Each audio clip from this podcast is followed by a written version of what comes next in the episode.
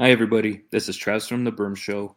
Lower 22 Vets is a social media platform exclusively for active duty and veterans. Connect, communicate, and network with your own. Sign up is free and easy with giveaways each month. Download on Apple Store or Google Play. Amen.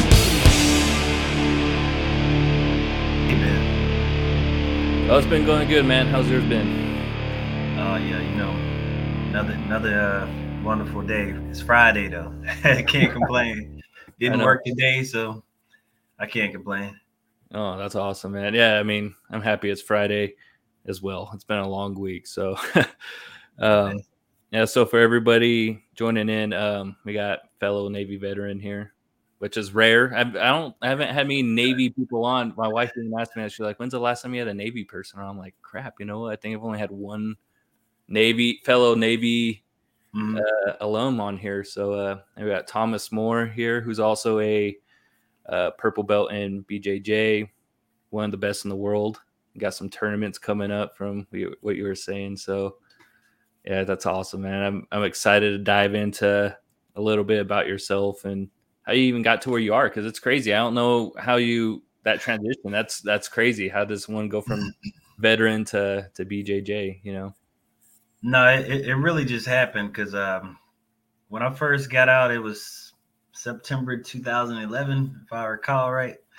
And um, when I left there, I was trying to decide: Am I going to stay in San Diego, California, or will I move? Uh, and where would I move? Mm-hmm. So uh, Georgia, I just ended up being a transplant out here to Atlanta, like millions of other people since I came, and uh, the BJJ journey, uh, it was probably five, four or five years later, because you know the transitioning out is like the yeah, yeah, it's that's a whole nother uh whole nother conversation. Oh, but yeah. yeah, BJJ started like 2016 when I when I made it to Georgia. I just happened to see a gym, and then I guess it's kind of similar to uh, who was it? Adam, I think you uh, interviewed. Yeah. Says about a guy. I wasn't thinking about a guy choking me with his feet or something, man. That that if anything, it kind of had me. I don't know. I was lost because I, I, used to just always lift weights, so I I was really pondering about it, and then I was just like, um, I see it as a challenge. So so let me go and uh, see see what is this uh, BJJ thing about? Because at first I just wanted to do MMA just to do something to to stay like in shape but then they were like, uh, you have to partake and uh, at least be a blue belt in BJJ before you you could do anything MMA wise. Oh wow! And once I started doing it, I was like, oh, I'm 30 plus.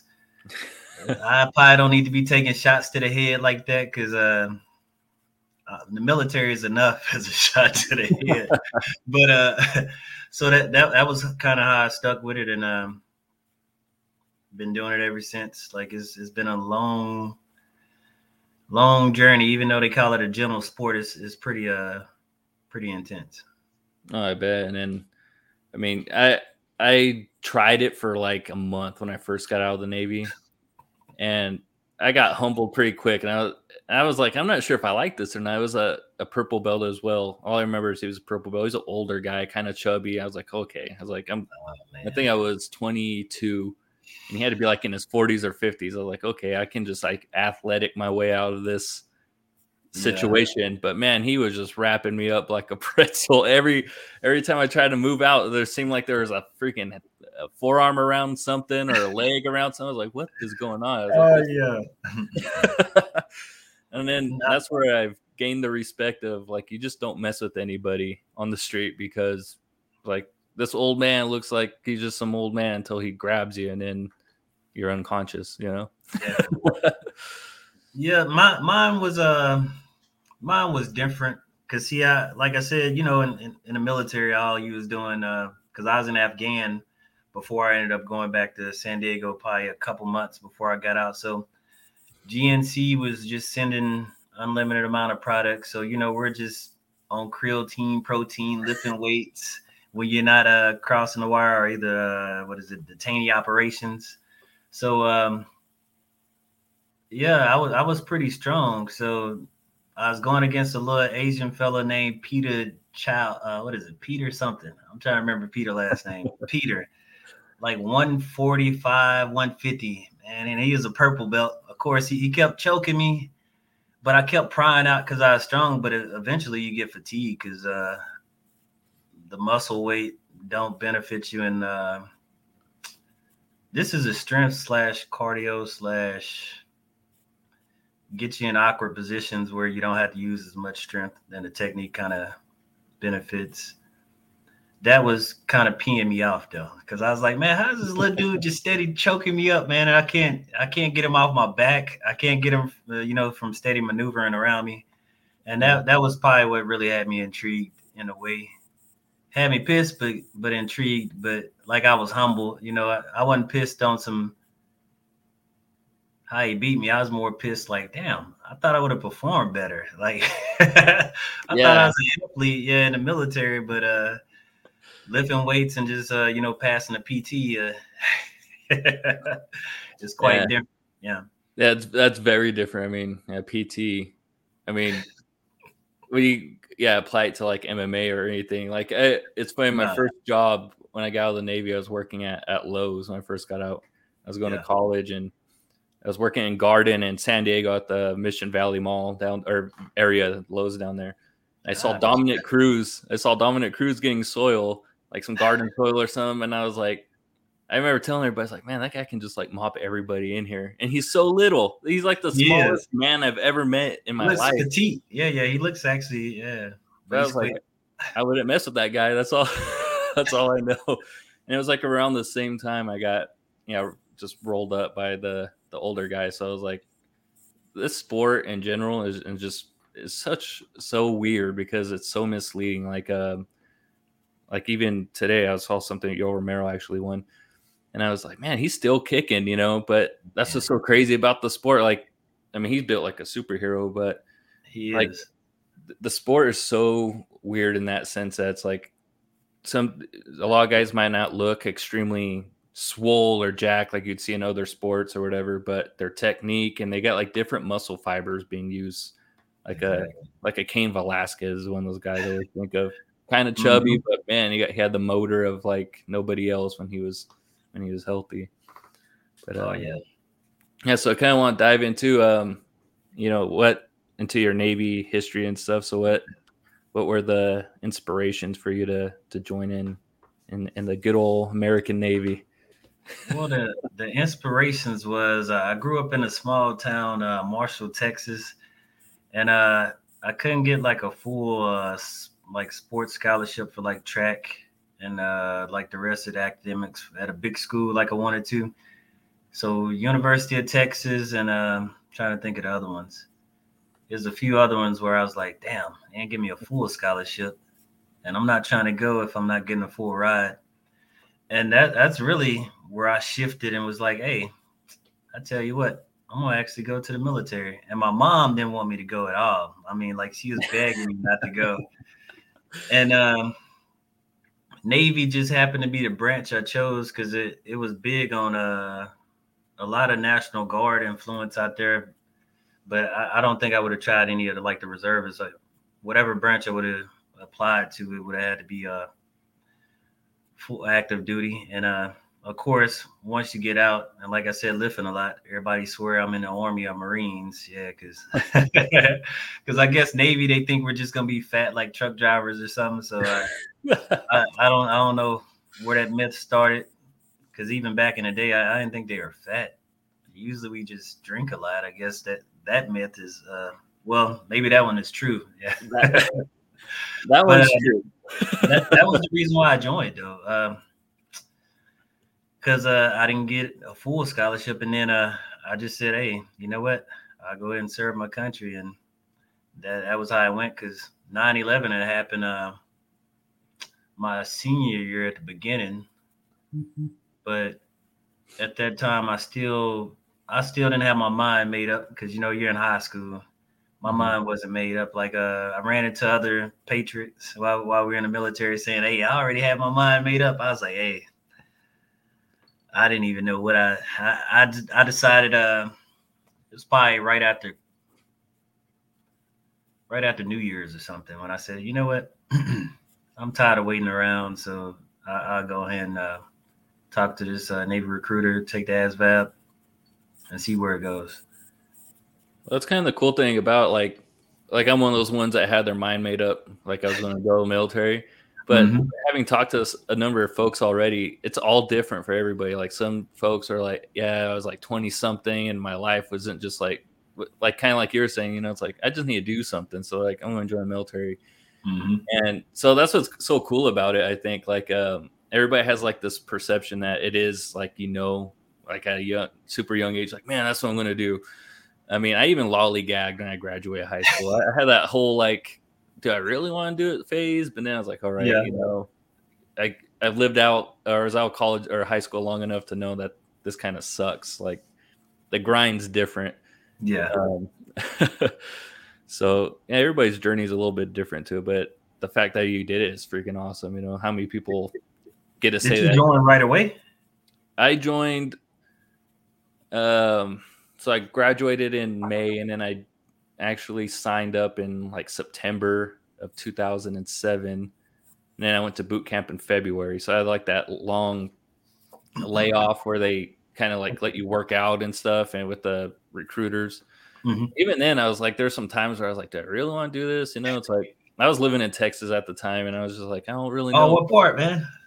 Um, like north, northwest on the border of like Oklahoma. It was a small town. Amarillo, Caddo Mills. Okay, because I, I, used to pass through Amarillo uh, when I used to go to Oklahoma City a lot, but yeah, that's the only reason why I remember that.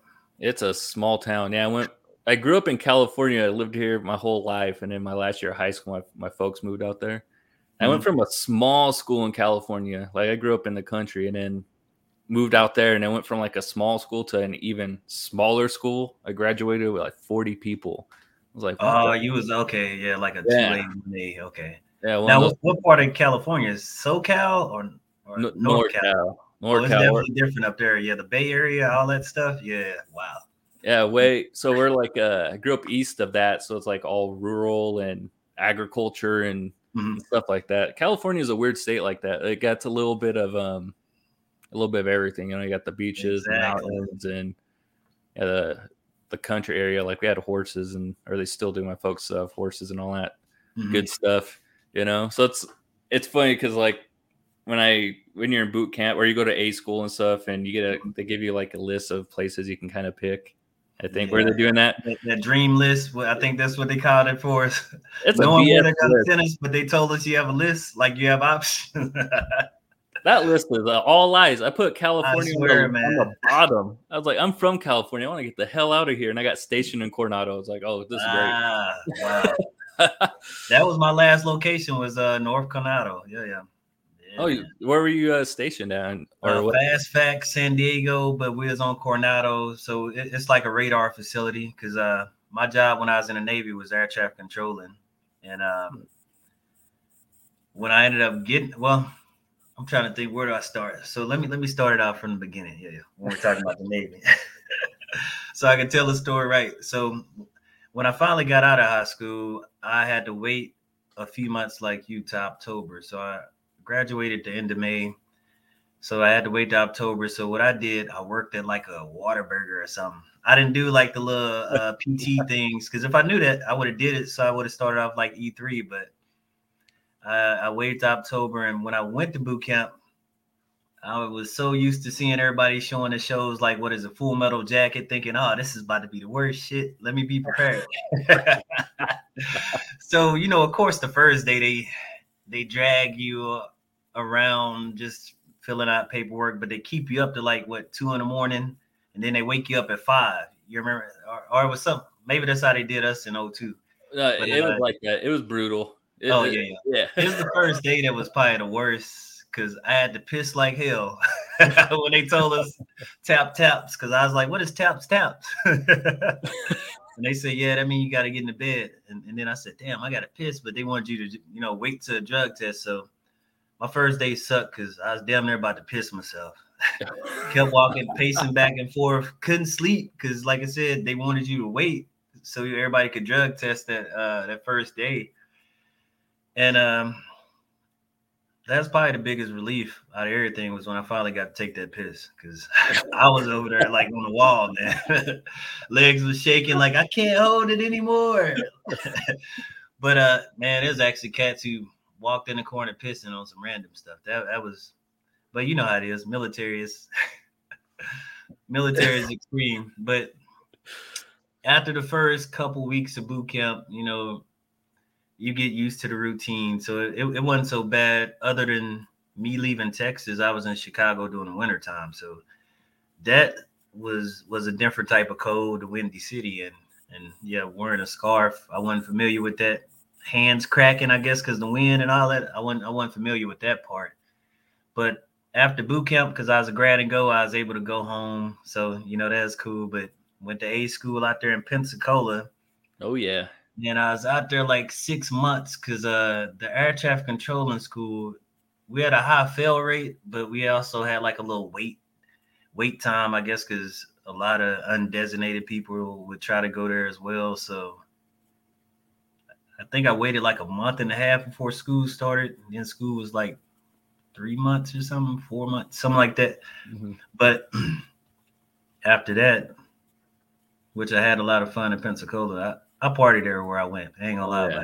Cause you know, I I was 17 when I first signed up, and uh, my birthday came in April. So that's why my mom was like, "No, I don't want to do it." And I said, "Well, when my birthday hit, I'm gonna sign up for the Navy anyway, because I'll be 18." But uh, yeah, I know I'm going back and forth. But no, you're good. Yeah, it's it's funny because moms are the ones that always freak out, man. My mom was the same way. Everybody's yeah. mom. Everybody says their mom you know, nobody talks about their dad or grandpa, uncle, nobody. It's either like grandma or mom are just like, uh uh-uh. uh. They're just yeah, like so anti doing it. I don't know what the deal is. It's funny. Maybe dads do it more with the women. So, you know, you we'll probably have to ask more women to get their point of view with it. Maybe. True. I don't know. I know me as a dad, I'm I'm kind of different. Yeah, I'm uh, yeah, maybe maybe I'm like the Navy was. I'm more of a deterrent when it comes to like uh, getting on the kids. I'm gonna deter you from uh, wanting to do any of this type of stuff. While the wife is more, nah. Yeah, the wife is very friendly. Yeah, I'm not gonna lie. My wife, my wife is a uh, yeah. She'll let them have everything.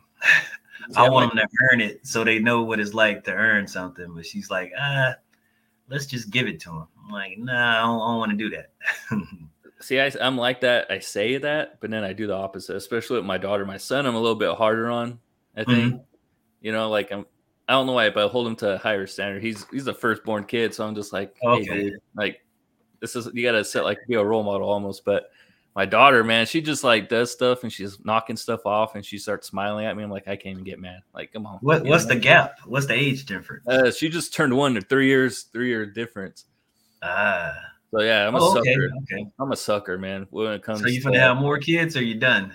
Um, that's a wrap, man. Man, I told my wife the same thing, man. We're we're at five, and she's talking about I want more. And hey, and that's the alive. thing. Yeah, you're well, still alive. man, I should have got my stuff snipped, so it wouldn't be an option. I don't mean to talk too Navy. Why you know how we we don't keep it Disney in the military, but yeah, man, I should have got it snipped because yeah, my wife want to have more. Like we're we're doing well when when you compare it to statistics in America. I, I just leave it at that. We're we're doing very well where uh all the kids got it made. They're they're spoiled in my eyes, but I I want them to earn it because I feel like when you earn it, you appreciate it more. Maybe maybe that's I don't know if that's like the militant side or maybe because I had to grind. so now that I grind, they're able to just they're spoiled, man. Yeah. All of them got a tablet. I give you the ages 14, 12, 11, 5, 4. Now, you know, oh, you have man. to think about it sometime. And all of them have a TV in their room. All of them have a tablet. The older ones have a, the top three have a phone. So it's like I'm not. I'm not happy about it, yo. Personally, it's the wife though. She. It's different than when we're growing up, man. Like. Yeah, man. I'm gonna take my car back. You know what? That's what I'm gonna do. Because I man, like uh, my dad was my dad was the same way. Like with us, he grew up like in the projects and stuff. So he's like, he's like, you guys got it easy, man. Like you guys have everything you want. And I, you know, when you're growing up, and you're like, whatever, you don't really pay attention to that stuff. But Definitely. you look back and you're like, damn, like, thank God he made us work because we did have everything. Like, I mean, he busts mm-hmm. his ass for for us yeah. to have stuff. But now, kind of like you, like you're saying, I think it gets like easier. Like once your parents, they everybody moves up. Like every generation slowly moving up.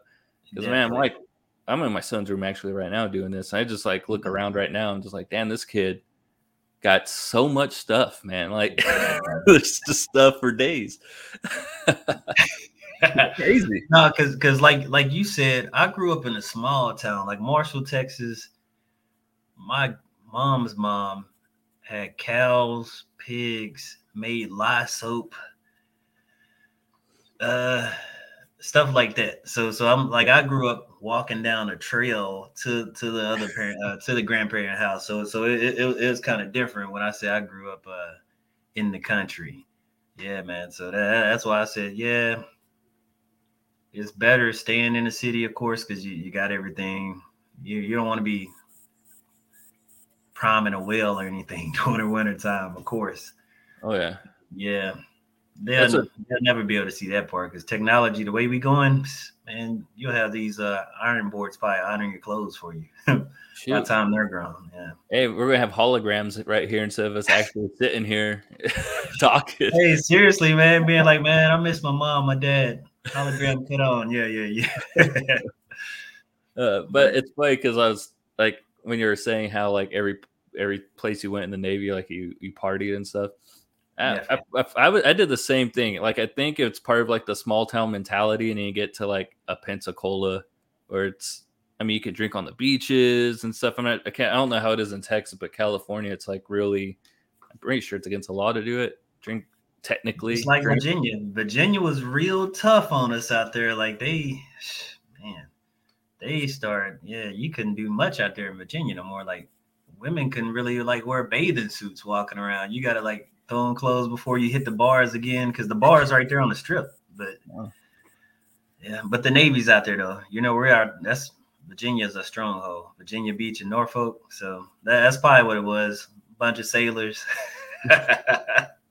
made them change the policies. Some of those stereotypes might be true, man. Like yeah, about yeah. sailors, you know. Like I thought it was like my grandpa was in the Navy. I thought some of it was like BS. You know, I'm like, how is yeah. it? Even when you when you're new to a ship, I'm mm-hmm. not sure how it was for you, but like the guys I've already been on a deployment and stuff, they're like, "Oh man, just wait till we get to this place." I'm not going to go into details, but they tell you like these crazy stories, and it's like, there's no way that happens there. And then you go there and you see it, and it's like, holy crap, that does happen. Like nobody would ever believe you. Like, yeah, your friends who never left the country at that time. Yeah, like your younger friends who, yeah, who like. Let me think. Uh, well, cause see, I kind of got in trouble when I finally was able to do, and I only went to the ship because I wanted to go to Australia. Other than that, because I'm, I'm, i was air traffic controller, so we could go to. I was in Souda Bay Crete, Greece. When oh, I left, nice. or let me say Pensacola, I went to Virginia Beach, Virginia, just so I could name all the duty stations, because I wasn't at any of them longer than 10, two years. So after A school, I was there six months in Pensacola. I went to Virginia Beach, Virginia from 2003 to 2000 five, and from Pensacola, uh, from Virginia Beach, Virginia, they kept saying, "All right, you need to go to a ship. If you say you plan on making this a career, you need to go to a ship, get your air surface pen." That's all I remember them saying, and uh, and I was like, man, I done heard horror stories about them ships, so I went to Souda, Be- Souda Bay Crete, Greece. So I was stationed in Greece, but it counted as sea duty because it's an isolated uh, duty station. So while I was out there a year, you get to see the culture of uh of the locals out there, and of course, uh, I think they sent me to Sicily uh, a couple times, which that's another like isolated duty station if if you would have been out there, but you get to see um, how they get to live different overseas or what they call third world countries compared to what we do stateside. Mm-hmm. Now, with that being said, as much as I enjoyed every country I went to, it's nothing like being home. Everybody might joke about it, but hey, it's nothing like being back stateside after uh, you could enjoy yourself, but like I say, it's still a different lifestyle when, when you're overseas. But after uh, Suda Bay Crete, Greece, I went to the Stennis, and I only went to the Stennis because they said there was going on a Westpac, and Australia was in a Westpac, and that's the only reason why I went. you didn't go, huh? I Westpac. I think we ended up having to relieve the Nimitz or the I or the Ike.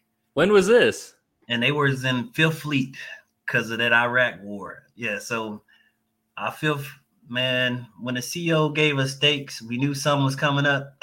and then that's when the announcement came. When you get the steak and lobster, it's all you they're just buttering you up because they're about to give you that yeah, that non-skid dildo as we used to call it. oh yeah. Yeah. But that's when he said, Oh yeah, our West Coast pack as far as going to Thailand, which that wasn't it wasn't on my bucket list, but the legendary stories I heard about Thailand, it, it became on my list. Phuket. And, uh, it was Phuket, Thailand. Probably. so we, we didn't get to go. We didn't go to ta- Taiwan, uh, Thailand, or uh, Australia. Oh. We didn't get to go oh. anywhere. Only only place we got to go was Singapore. Dubai like six or seven times, of course. Yeah. And see, at the Singapore, I couldn't get off in Hong Kong. So of course, I'm looking at everybody hop on their little boats. I'm hearing the stories about what happened out there in Hong Kong, and I, I got to just sit on the bow all sad watching them because I I was hungry because I want I want to shorten this story up. I was hungry, but I had a buddy who'd been in Singapore a few times, and he said, "All right, man, we're gonna grab something to eat, but then we're going to the bar." And you know, and we ended up just going. Long story short, we went straight to the bar and since we, we were leaving the Fifth Fleet finally, everybody had a lot of money saved up. So they had pictures of liquor left and right. So as soon as we make it in there, people was just trying to serve me left and right. Cause uh yeah, and everything went black. It was like the hangover. So basically, when I woke up in front of security and they, they was, when I woke up saying, hey, give my ID back, everything went black again. and oh, then the drunk watches over me. And yeah, man. So I wasn't able to get off of Hong Kong, which was our next stop a week later. Probably not even that long. So that kind of sucked because I only seen Singapore that first day and stuff went dark. yeah, you missed out. Like, uh, yeah, I was on I was on the Nimitz, so it's kind of funny. I wonder if that's 68, know. right? CVN yeah. 68. Ah, yeah, okay. 68, yeah. I knew a couple of them on there. What what year were you on there? Um, I got there in 08. You know, our deployment was 09 to 2010, I think, or crossed over a little bit. Ah, you know what? I think I had a I forgot what his rate was, but Reginald Swift. I remember Reginald Swift was on there and Takesha Williams. Yeah, I remember them too. Yeah, it was. Uh, he has on the with me. Yeah. Yeah, we we got to go to all those places. The same thing though. They told us like, oh, we're gonna hit Hawaii before going to Japan. No, we blew mm-hmm. right past, past Hawaii. It's like, nope. See you later, Hawaii. Oh, we're gonna go Australia, and then you know the the CO gets on. He's like, oh, everybody, we're we're not going to go to Australia, but we're going to extend the, the, deployment. And it's like, oh, there we go, we're getting extended. But yeah, we went to yeah, Singapore, Hong Kong was the last place before uh, he came back stateside. So how was yeah. Hong Kong since I only was able to look at it from the bow? Hong Kong is crazy because mm-hmm. There's so many different things going on in Hong Kong. You know, I mean, like I don't know how to, to describe without getting myself in trouble. But it, yeah, well, we both married men, so yeah. it's one of those places where it's wild, but it feels like controlled at the same time. Like it's madness, but it's like like Amsterdam. Because he, when I was out, I was out of the military with me and my wife went to Amsterdam, but yeah, I mean, like I remember you get on the little tugboat and you're going, you know, because they they park the the carrier out out in the water. So you take the little boats, everybody's all excited, and you know, and then it's easy to jump from the little the little was it like a little floating thing onto where you're like, oh, this is easy. Just hop right on, mm-hmm. take off. And coming back though, man, that's such a nightmare. Everybody's hung like drunk already. And one of my buddies stole like a bunch of shot glasses from the bar, so they're like rolling around on the on the little tugboat thing, and, Mhm. and then the Hong Kong police boat came up to our little thing, and he started freaking out. He's like, "Oh my god," you know, and but yeah, everybody trying to jump back onto the little plat the platform, and you, Mhm. you could see it, man. Everybody's just rock, walk, or rocking back and forth, trying to get that perfect that perfect leap. Because if you miss it, it man, this people don't understand this. Like if you weren't, they don't. if- man, if you miss it, your, your in the water. sea legs is different than being on land. You you got to time that little that little that little jump. or else you're going straight in, and you're drunk. So it's like Oh, I can't imagine how cold that water was at that time too. Man. But uh, Hong Kong was cool. Yeah, been to, we went to Thailand, uh, Ah. Phuket, Thailand, which was that's where I heard all these stories, and that's where they were all true, and maybe See, even I was worse. actually gonna fly out there uh right before it might have been after, yeah, yeah, it is, it is after uh COVID. I was gonna fly out there, but the the flights was ridiculous. Like I was I was gonna do it right before the flights decided to just rocket up. I forgot what happened, but they skyrocketed and, and we was going to Japan for the Olympics before COVID hit. Like when we found out about it, uh yeah, so we we ended up just yeah, we just basically got credits for uh both of them because Man, that sucks because Japan's awesome. Like if there there's a place I would go back to, like no Mhm. problem. I think because Japan was the first country I, I went to. Um, you write this down. You about was- to tell me something good about it. make it was sure. awesome, man. Like we took uh, where did we park? Though? We started in um, Excuse me. man, the guys on my ship are gonna be pissed. I can't remember where we parked, but we ended up taking a the little train to Tokyo and stuff. And So Tokyo, but I thought there was like the tourist area. Don't you usually want to go to like cities outside of it, or Tokyo is fine? Tokyo was awesome. I mean, see, that's Okay. where I wish I would have done another deployment because I only did my four years, and everybody said like your Ah. first your first deployments where you kind of party it up and you don't really do any of the cool stuff, Mhm. which I wish I would have done more of now, like in retrospect, because I'm older. Exactly. But at 19 years old, 18 years old, you're like, man, I'm just trying to get hammered, you know. But uh, Hong Kong was Hong Kong was cool. I I really liked Hong Kong. Uh, I had ice cream in a pouch in Hong Kong. Never seen that before. It's like a pouch, and you you know how like, Like a bag pouch. like those uh kids fruit things that they have, you know. Oh, oh, in there. Wow. Yeah, it's kind of like that in the vending machine. So that was kind of cool. I still got a Coke can from Japan that I kept from a vending machine. Was- but uh, Japan was awesome. I would definitely go back. My buddy stole. Man, I had one friend that was just stealing. Now I'm thinking about it. That dude was stealing everywhere. Every time you mention your buddy, it's good you're not saying his name because every time you said we went there, he stole like why? oh man, he'll For he'll no know. reason. So they, don't like uh the boot the, that they drink out of, like the glass boot and uh, Oh yeah, yeah, beer yeah. fest. So we went to a bar and they had that there, and we all drank from it. And I think he had to buy it, but he put it like straight in his backpack. He just went like straight. Now, see, you know what? I don't. That's kind of trivial because I I- could see us doing that as sailors. Like, man, I just want the cup, man. Yeah. Just- I never did it, but I, I, I that one there, yeah, that, that's not bad in my eyes. That's something I think just happens when you're drinking. yeah, I mean, we did a lot of that, as you can imagine. Like you, you know how it is. Mhm. Um, yeah, like I've had those moments where you black out and you wake up. It's like, how did you get there? I woke up in a bathtub one time. I don't even remember how I got there. It happened, you know. it, it- happens to anybody. Navy people this mm-hmm. happens to. I'm not sure about other branches, but oh yeah, there's one thing Navy folks can do that other branches can't. I, I'd put in a drinking contest. I'd get any oh, definitely. any sailor any day of the week. I'd get the youngest one because those ones are they're building Man. up that tolerance, man. When you're 18, Yeah, their liver is fresh and they're yeah, man. they they I think it's our ignorance to prove ourselves. Yeah, our pride will make us push our limits. There you go.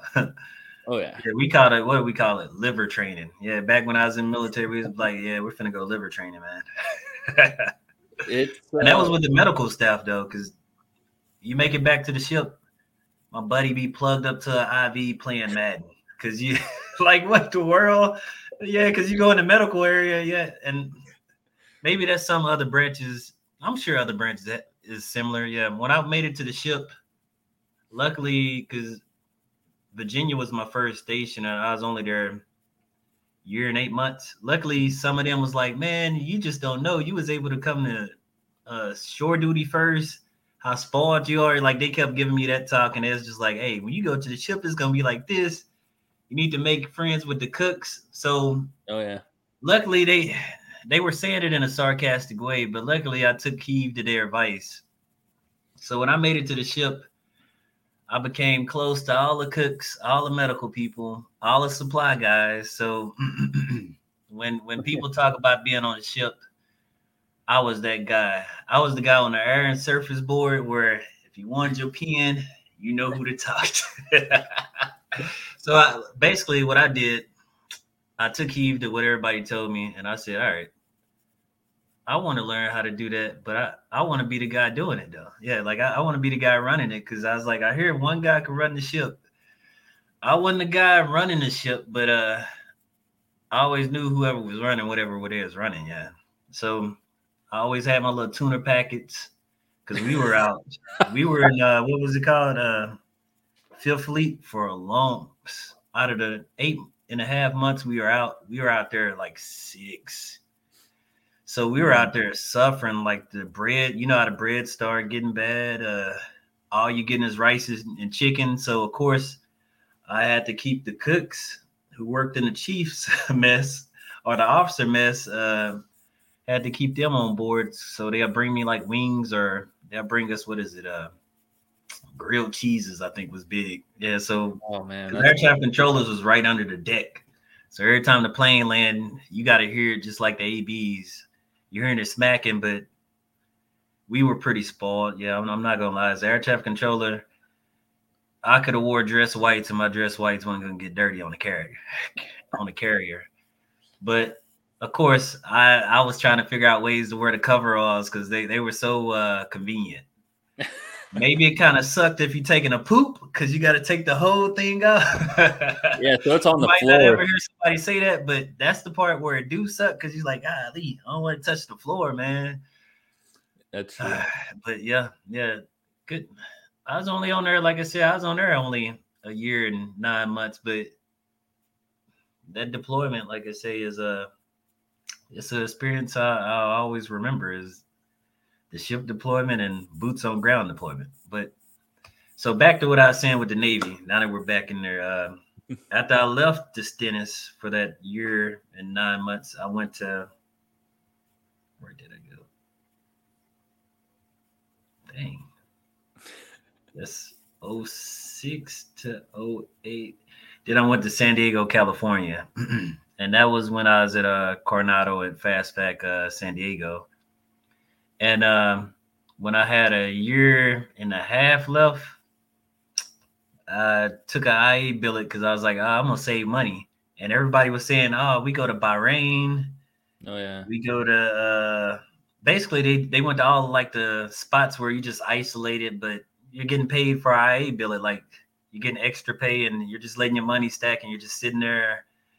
So I figured, uh, if it's gonna be anything like Greece was, except them kind of being like more of a dry area from what I heard about Bahrain, I'll take it. And lo and behold, I was the the one uh lucky sailor who got boots on ground with the army in Afghan. And I was like, man, how the hell this mess happened? Because uh what the hell? They didn't even tell me this was a, a option. But around that time, uh was it changing hearts and minds or whatever whatever the phrase was Army always had some random phrase, and uh, Army was different. Let me let me say that about Army too. Now I'm talking about it. Army. How do I in say a good it? way or bad way? Uh, I guess you know what, because I'm trying to figure out how to say it.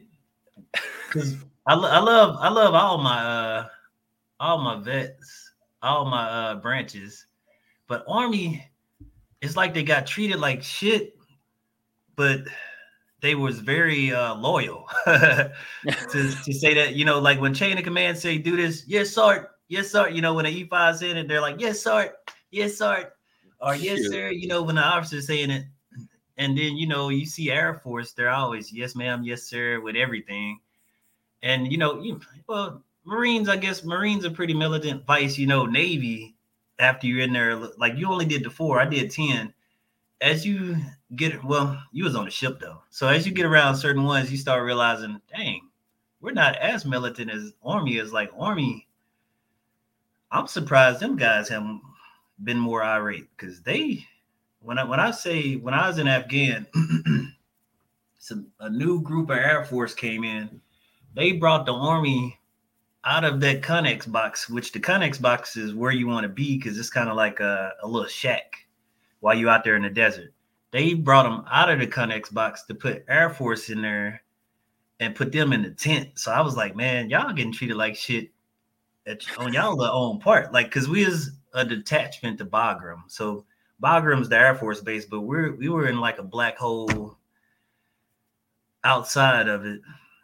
And uh that was basically an army uh, fort. So yeah, yeah, yeah, because you know everything over there is pretty dark 30, so you can't give out details about stuff over there. But of course, where I was at, we was doing detainee ops, so we we had all the all the uh, people you heard about that the ones that killed the sailors who decided to go joyriding. Uh, everyone's accountant that you didn't heard of on on a on a tourist terrorist list. So so we had a lot of high high clientele uh, people over there. So that part kind of sucked because that meant we couldn't be around anybody. The area we was at, like we couldn't just roam like like everybody else from what I was. No, maybe down there in the South Afghan, they wasn't roaming too well, but they were the ones who, when I ran into a contractor, electrician, they were the ones who had the liquor. and and once again, I'm a sailor, so when I found out, hey, you have the liquor, I was like, hey man, well, since you be uh I guess driving around here and there, why don't you bring it up this way? We're kind of dry out here, man. So oh man. But yeah, I'm not gonna talk about those stories. Maybe, that'll make us look too maybe that'll be too real for people who's uh you know if a civilian just watching it, they're just like, ah, I knew they was over there having fun. But yeah, you, you'll you'll think we're having fun until I, you know, you talk about the part where you getting bombed. Because the first time I got bombed, it it's not like the damn movies. I, I heard I seen somebody who uh because I only glanced at a portion of it. I seen like two or three uh interviews. I heard somebody saying they heard bombs, and I was like, I hear it in movies, but I'm I'm here to say when maybe the part Afghan I was at because we had the fuel field. We're not too far from the landing strip, but we was in like the black hole. Like like we was away from everything, but like we had we had the stuff there. They were bombing the shit out of us, and if you heard the bomb, they were they were like, "Hey, don't even run to the shelter because you're not gonna make it." Yeah, they, they say it's not like the movies where you get to hear that. You, was it just hit? Is that what happens? You don't you don't hear nothing till actually hits the ground, or only thing I recall whenever we was getting the motors and stuff, I don't recall hearing anything. Now I think what we called it, a couple army people called it the G force. You know, once it hits the the ground and you feel that little impact that hits you, usually where the marbles and stuff come out, but then the wind. That's the only thing I ever. I never was uh unfortunate enough to to get where it struck down, and then I, I, I felt the marbles or, or the tacks, all, all the nails they throw inside of them. I never felt that, but I didn't felt like uh, detonations where, you know, it's blowing like it's gonna knock you off your feet because the the the bursts of, of wind is just that potent. I was uh fortunate enough, yeah, I say not to be uh caught up by that, and and I did uh what is it, three because we had to volunteer since, it was a small group of Navy people out there with Army to do a convoy. We had to volunteer, and uh, our convoys was more was moving a high end officer to go see, you know, like a local national, and they would drink that nasty ass tea. Which, if you don't drink the tea, it's disrespectful. And I was just like, shit, man. Like I I just wanted to do the convoy because shit, if I'm out here, I might as well get some. But damn, that shit was torture in his own though. And uh, man, they have some shit out there they call foot bread. Why? Because the bread was good. I never ate it again after after I ate it though. Why did somebody tell me, you know how they actually make it? And I was like, how, how they make oh, it? Because you know, yeah, man. When they say they put them nasty ass feet on it, man, oh, they put their I felt motion what? sickness slash everything else hit me so hard, man. Like I was, I was feeling green. I was throwing up. I was like, oh man, why the fuck you didn't tell me that before I started eating bread? Because it was good though. You know, you know how it is. It's kind of like um, I'll eat chitlins, but how you hear people say, yeah, I won't eat chitlins because you told me what it is. I'll eat chitlins, but yeah, like I say, when you when you see the local nationals move the way they move, man, and wiping wiping ass with with the hand, you know, like yeah, I can't, man. We can't be palming up, buddy. We gotta, we can't even fist pump, man. You know, like I was one of those. Hey, man, hey, how you doing? you know, uh, or what, what do we say? Uh, I'm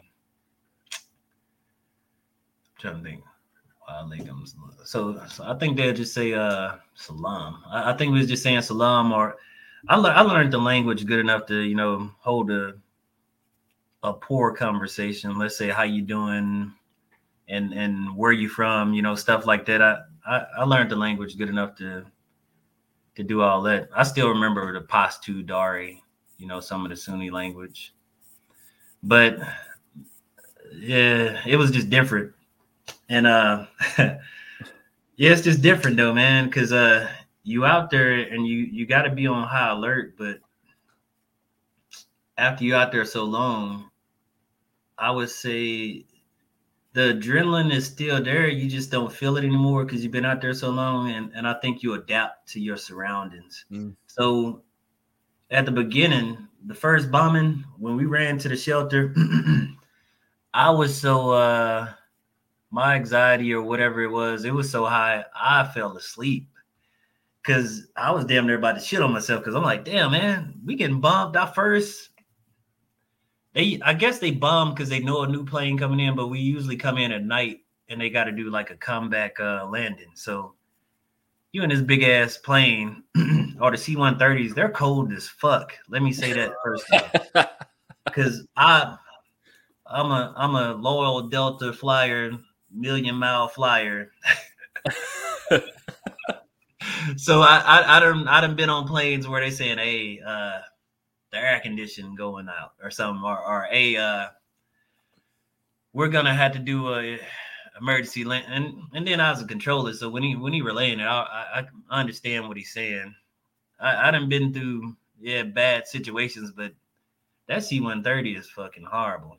Only thing was good is it was hundred plus people on the plane, so you're hugging shoulders, trying to have some type of heat. Because once you up there in altitude, that's I mean, my toes was damn numb. I was that damn cold. Like, man, it it sucked.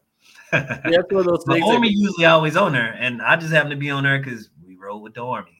that's one of those things they never talk about. Like when they sh- show those videos too, everybody looks so jacked and like happy to jump out there and stuff. Like the paratroopers and stuff, they're like, "Yeah, let's yeah, go." They probably want to get out of that fucking plane, and you probably feel better jumping out. They're like, shit, so cool. I can't wait to get jumping the hell out of here. Oh yeah. Well, I, I ain't gonna lie, man. I, I be af- I'm afraid of heights. With all that being said, but I told my wife let's go skydiving, but I, I don't I don't know, man. I'm that guy who probably start looking over there, it's like, oh, why did I do this? and probably wouldn't jump off, man. So is that why you ended up? Because at 10 years, I mean, most people like when they say like, "Oh, I re-enlisted, I'm gonna might as well stay in," you know. So is that why you kind of led to you getting out after 10 years? Was like, man, this shit sucks. Or well, I think because I was able to talk to some people who was out, because it, it, seemed like it's nothing against it, but I, I, think some people, when you're in the military, we they get locked in that mili- military mindset and think that's the only uh, type of income. So as an air mm-hmm. traffic controller, I'm hearing other people who got out and they're making 200,000. So I'm like, whoa, damn, I'm only making 45. and I, oh, yeah. I trained you, you know what I'm saying? So, so that, that was, uh, that was what made me think about getting out.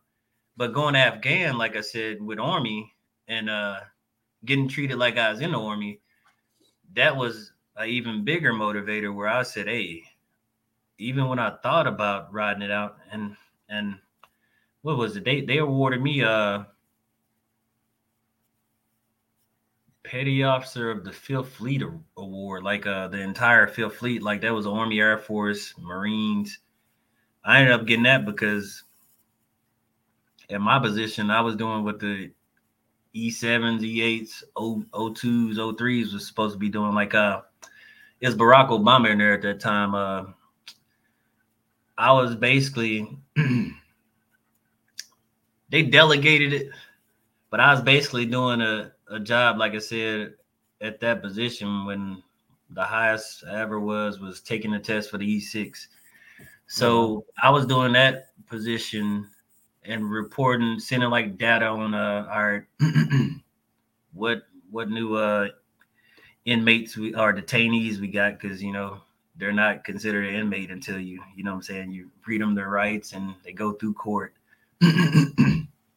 so what detainees we have uh, their status because even if uh you know a cook let's say uh one of them get food poisoning they're investigating the cooks which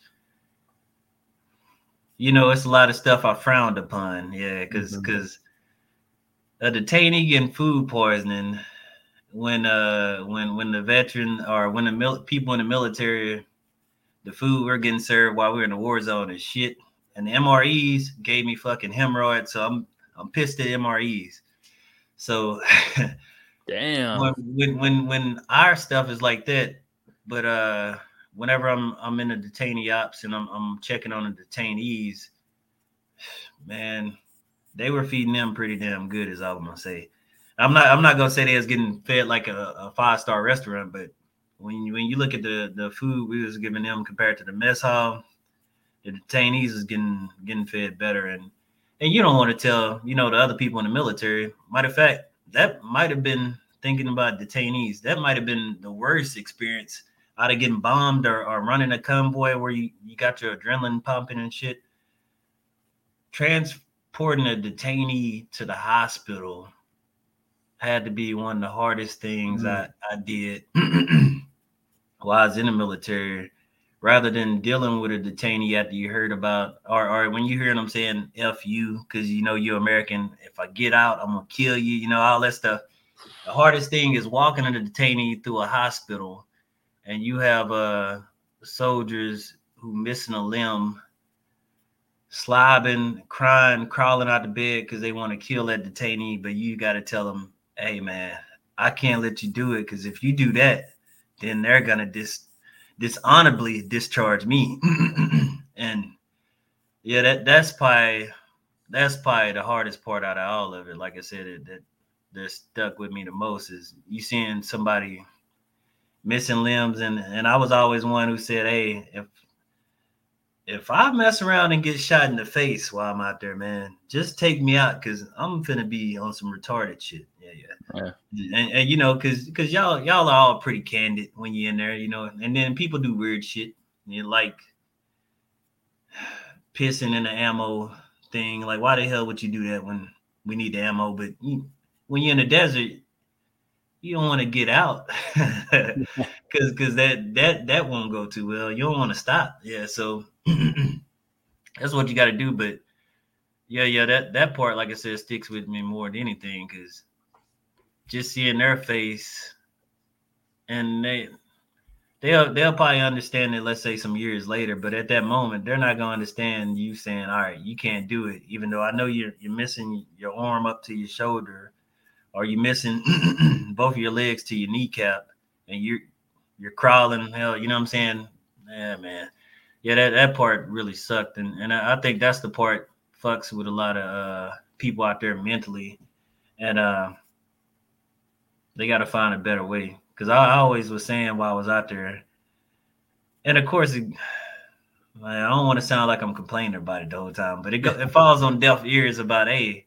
you can't have us and detainees in the same hospital, man. That's that's bad.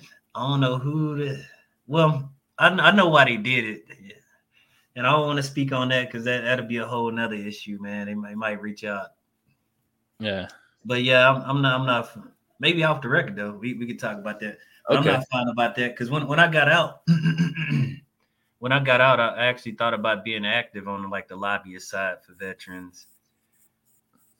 But I didn't know as much about being a veteran then, because see, all I had was an active duty mindset when I first got out. So I wanted to be active on the lobbyist side, so I was going out there to Nebraska Street a lot in DC, which that that's Homeland Security. You know, talking to to a couple cats out there.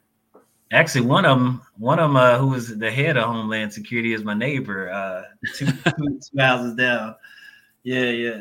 I'm gonna just say Barry. Yeah, yeah. So, because if anybody know know Barry, they, they'll know the rest of his name, yeah. But his first name Barry, yeah. He, he he was actually running Homeland Security out there in DC though, and, he, and he's small world. He, he's he's two houses down, but uh, yeah, man. I, I was out there fighting for veterans' rights before I really knew what veterans went through. Before I started being a proactive with doing like wounded warrior program type uh, activities and and all of that. but yeah, I don't know. I it it'll sound like I'm griping more than anything, but uh, I'm all about pro vet. I'm gonna just say I'm all about pro vet because they they earned it. Even if you yeah. did two years, because I, I, knew some people who said they had two years, and I was like, how did you sign up for two years? Because oh. I should have did that when I first signed it. She could but, do two two year like increments. Yeah, there was a Navy guy who said, "Yeah, he, he said my contract don't." Well, you know what, Navy, I mean, people in the military lie, so maybe he's lying because the least I ever heard was four. I never yeah. heard anything less, but two years is only heard that from one guy. I heard four so, or five. Two year contract for whatever. Yeah, and mine was five because oh. my MO or because being an air traffic controller, a school so long they make you do that additional year that they they pay you for and tax you, you know. So yeah. But if if anybody's watching this video now that I thought about it though, and you having a hard time with your VA benefits though, you you definitely can reach out because uh my wife worked at the VA as a rater and and now now she's not there. but we're both federal government employees, but we could definitely guide you in the right direction. I give you pointers because we we didn't help plenty of cats uh with the VA ratings and and and how you want to word it because from from inside when she is working there, uh, they're battling with uh what is it dis uh what is it disabled veterans uh what is it D- DAV even though DAV is in the basement of VA the VA employees it's weird how they butt heads and they they will throw back they'll throw back one of your claims just because the wording. And it's kind of retarded. Like, come on, man. You know what the guy's saying. If he said my right knee is giving me pain, just because he didn't he didn't uh, describe it the way you want him to describe it, the dude told you his right knee is giving him pain. But because the inside battles between uh, DAV and uh, the VA employees, that's another reason why some vets be uh you know getting turned down when when they actually uh, deserve whatever they're, they're claiming. And and there's little stuff like that veterans who don't know. You're just pissed on the outside like what? I got evidence. I had knee surgery while i was in the military. What the f going on? But it's the person who's doing your claim. That, that's why a lot of them don't realize when dav is sending you your rating or telling you the rating coming before the va actually tell you your rating they're still in there even if you're not you because see i don't i don't use them but uh mm-hmm. they're still in there whether you're using them or not because you're assigned to somebody you know. But yeah stuff like that yeah we we do to help help veterans and uh yeah my wife's mom uh nonprofit we didn't help the veterans when uh they were homeless and stuff like that. I, I remember the last one we helped was out there in savannah. He was like a vietnam vet. Some some guy we ran into when we was just walking around Savannah, you know, just eating and going from spot to spot, trying them out. so yeah, we're, we're big on we're pro vet everything.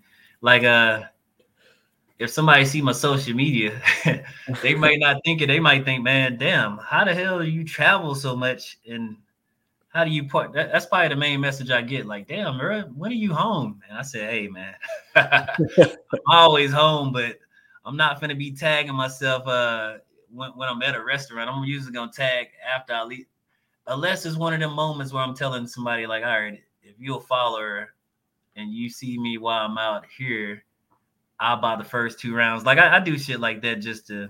Uh, I, I would say that's like me tithing to the community. Yeah, yeah. yeah.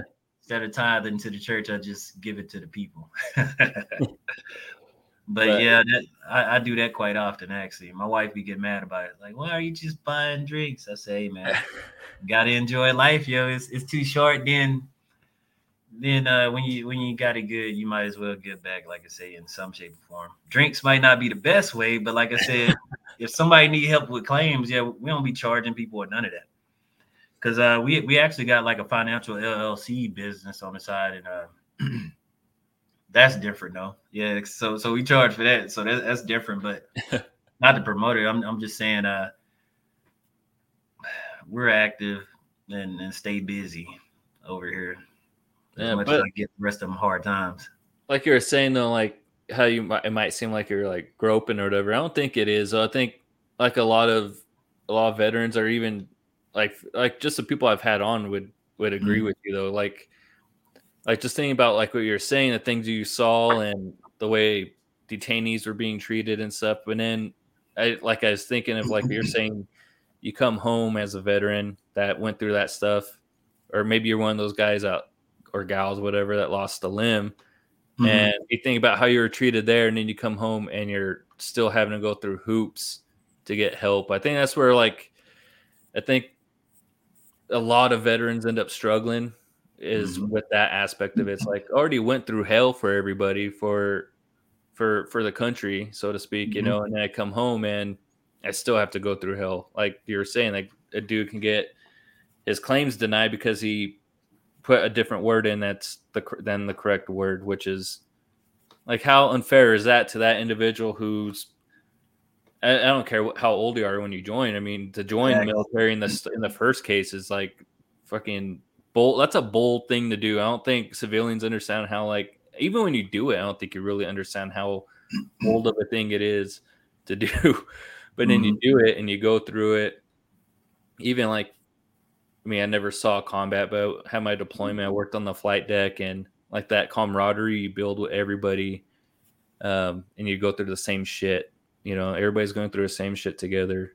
And it's like one of those most mm-hmm. unique, probably the most unique things about the military is that everybody's from all over the world, different places, different states.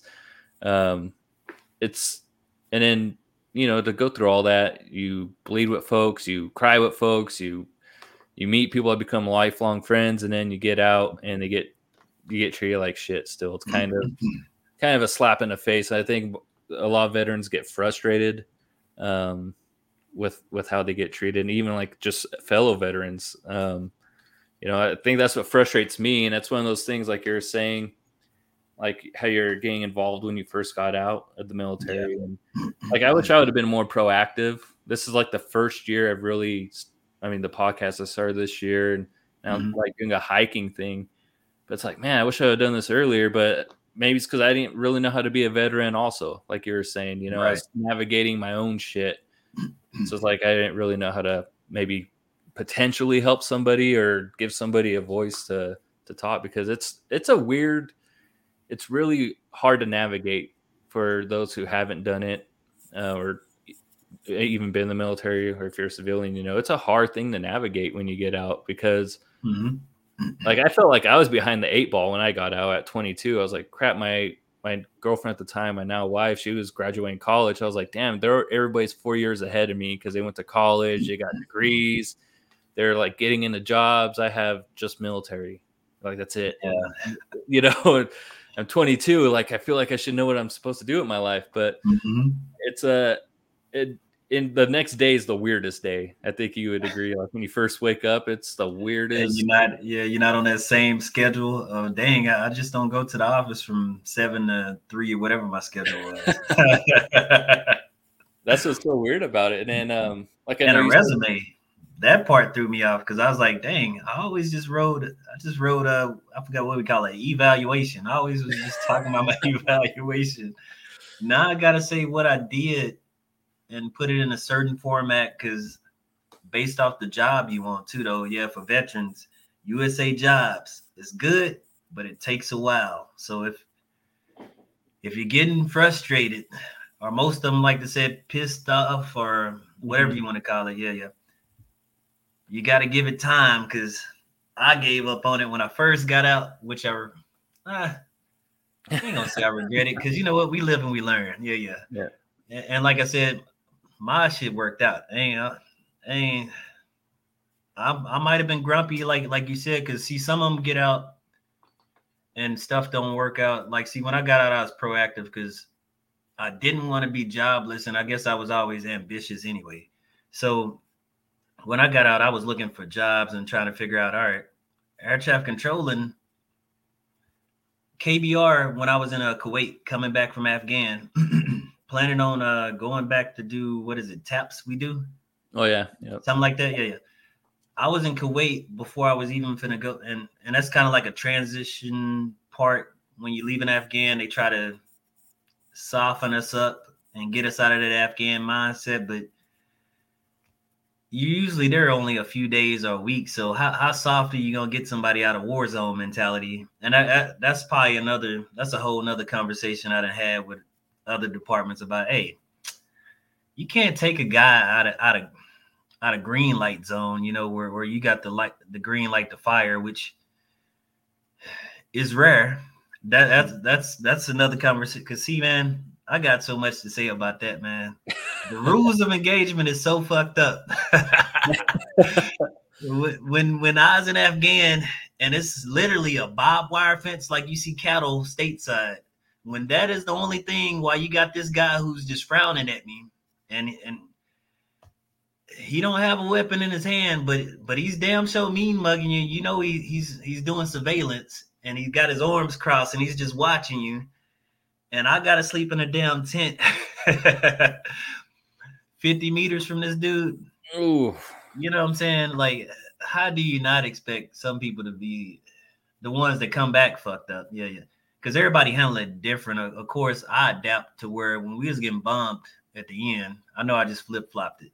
But no, when we was getting bombed at the end, you become it becomes normal to you where I was like, fuck it, man. Don't wake me up no more, man. Cause you know, you sleep, you sleep you barely sleep as it is. So it's like, hey, when I finally sleep, don't fucking wake me up. You know, and, and that's that's how I felt even when you hear the siren, because it, it wasn't whatever the hell it, it, it was a certain noise and, and you it'll catch your ear whenever you know a bomb's coming in. But I was just like, hey man, if it's my day, fuck it.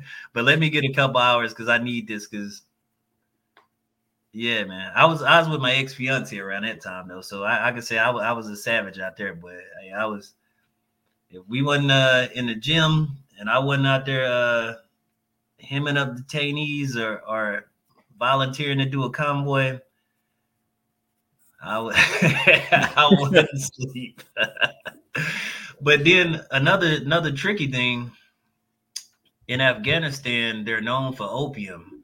So a lot of local nationals, whenever they're trading, they call it bakshish, which is gift over there a lot of people who like dip, they was out there dipping that damn opium. So that that would that's a whole nother reason why some some people be messed up because mm. they were looking for something to what do you want to call it a release or, or whatever you want to call it while we was out there in in, in, in the war zone but yeah believe me hallucins aren't the way to go but i didn't judge nobody it's just it gets tricky in a war zone. yeah. And and when you boots on ground, it's not like everybody think. When when shit's coming in the air, mostly when you out there on the convoy, you don't know which way the shit coming from. And them damn officers, mostly the new ones, them bastards is scared as fuck, man. Like uh, that's why I say if you've been through it, or maybe it's not even about upbringing, because we had a guy who was just bragging about being a what is he? I guess detention center officer or some shit. That dude was that dude clammed up, man. Like, man, that dude cl- butt cheeks was tight to the mug when we made it out there once we started getting bombed. And, and hey, man, you don't know what you're gonna be till you in it, you know. you don't know till you make it there. Like, like we all had uh opinions, like we all had thoughts. Thank God it worked out for me that I that I didn't chill up. Other than that first night, I'm not gonna lie, the first night, but we was all balled up in a bunker then. I mean, our yeah, we was all under like a bunker trying not to get blown up because if somebody's shooting at you, I prefer that better than getting bombed because when you bomb, you're fucking defenseless, man. You're just like, damn, I gotta wait till this thing lands some fucking where a grenade's different, you know, you kind of see it. But when them mortars and shit's coming and you don't know where the fuck it's coming from, you just hear the siren. That fucking sucks. Now somebody shooting at you, they wasn't fucking accurate. I'm gonna just say that. Now they can spray the AKs they nasty if they hit you like like M4s and M16s or or hitting like a like a like a assault rifle. That's why everybody crying stateside, but yeah, that's a whole nother conversation too, because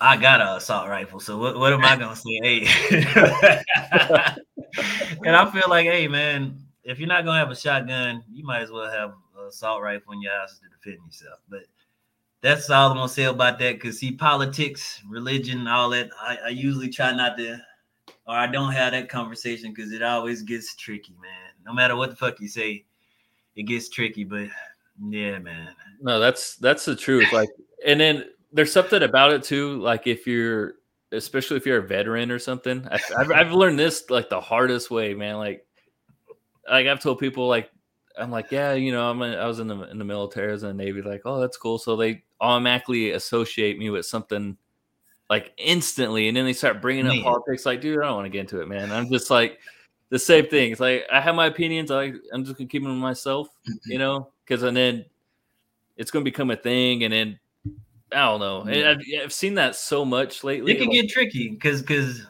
you gotta be super you, careful. What it's not say. a conversation; it turns into a debate. There you go. And and then some people can't accept the other person's opinion because because he, I'm pretty free spirited, and and I, I can we could oppose each other as, as oh, yeah. far as uh when we're talking about what what we want or, or what we believe you should push for, but like you say, it is tricky as a veteran because um one of one of the last little was it uh counseling groups I did out there in Chicago. They they had us a lot of PTSD cats out there for like uh two weeks.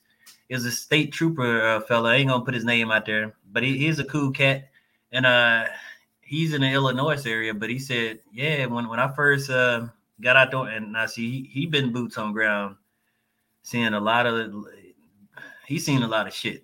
Yeah, I'm I'm, I'm gonna say hell. I'm seeing shit compared to what he's seen. But uh, he said so when he first got out, you know, and and he's a, he joined the state troopers. He was saying, yeah, yeah, I'm a veteran. You know, he he, he was always saying he is, he is a veteran to where I guess uh, some of the other troopers would look at him like, ah, oh, he's a veteran. You know. So oh, so he said that that put him in a mindset where he shelled up and he just said, I don't even tell people I'm in the military, you know. So it's pros and cons. You got some people who serve. Like, see, I serve. I don't tell them I serve when I'm saying, "Hey, thanks for your service." So when I say, "Hey, I I'll buy your meal," you know, yeah. I'm doing it. I'm I'm a veteran. A lot of cats see the dreads and they be like, "Uh, they don't they don't think I did it," but it was COVID why I said uh, I'm gonna grow the hair out. I got tired of scheduling an appointment, and then when I schedule it, the barber say something came up. So I said, "Man, fuck that shit. I'm gonna grow my shit out. I ain't got time for this, man." And so when I grew the hair out, yeah, fuck it. But one day, one day I'm gonna cut it though, and and then I'm a federal government employee. A lot of cats don't think that. Yeah, they wouldn't think I worked at the CDC with dreads. I'm at uh, National Park Services under what Department of Interior. But then I'm I'm finna uh, go to IRS soon. Yeah, we're just waiting for uh, HR to, to to finish it up. But Puerto Rico got hit with a hurricane where HR said so. Oh shit! It's crazy, man. Yeah, yeah. So I, I was on dude tell, but after he said, "Hey, we got hit with a hurricane," I was like, "Dang, bro, you know what?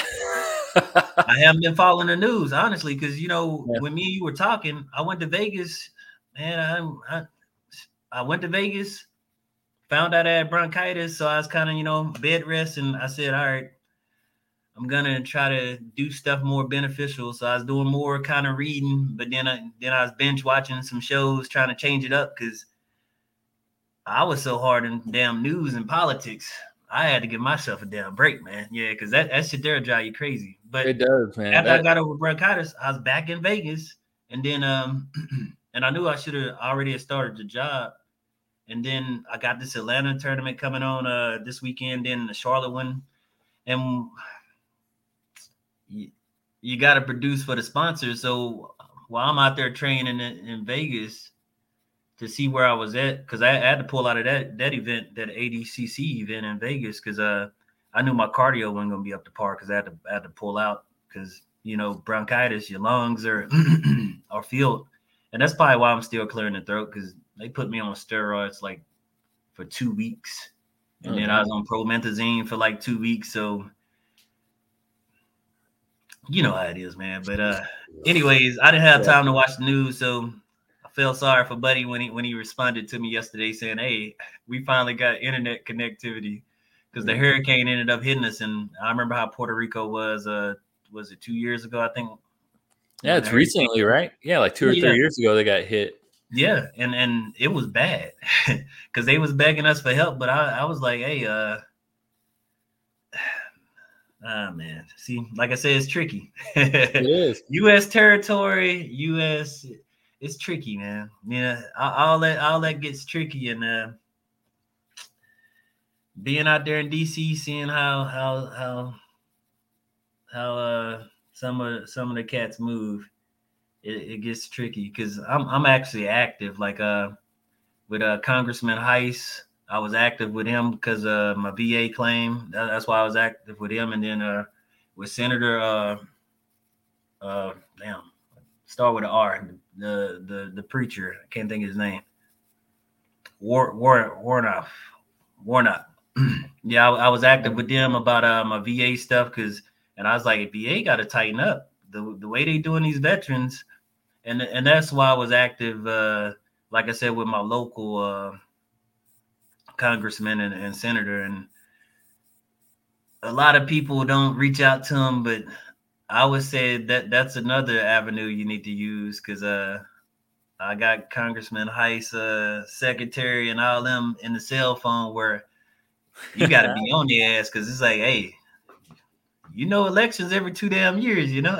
now I didn't say that though. Of course, of course, my situation, mine was obvious, and the VA was just dropping the ball and um, well, there's like I'm in Georgia, so so I'll let y'all figure out which VA it is. But they were dropping the ball, and is that and, the same the same VA where that video? Have you seen that video of the the guy that gets beat up? He's in Georgia. Man, you know what? That that's the same one, man. That that one off Clairmont with that man.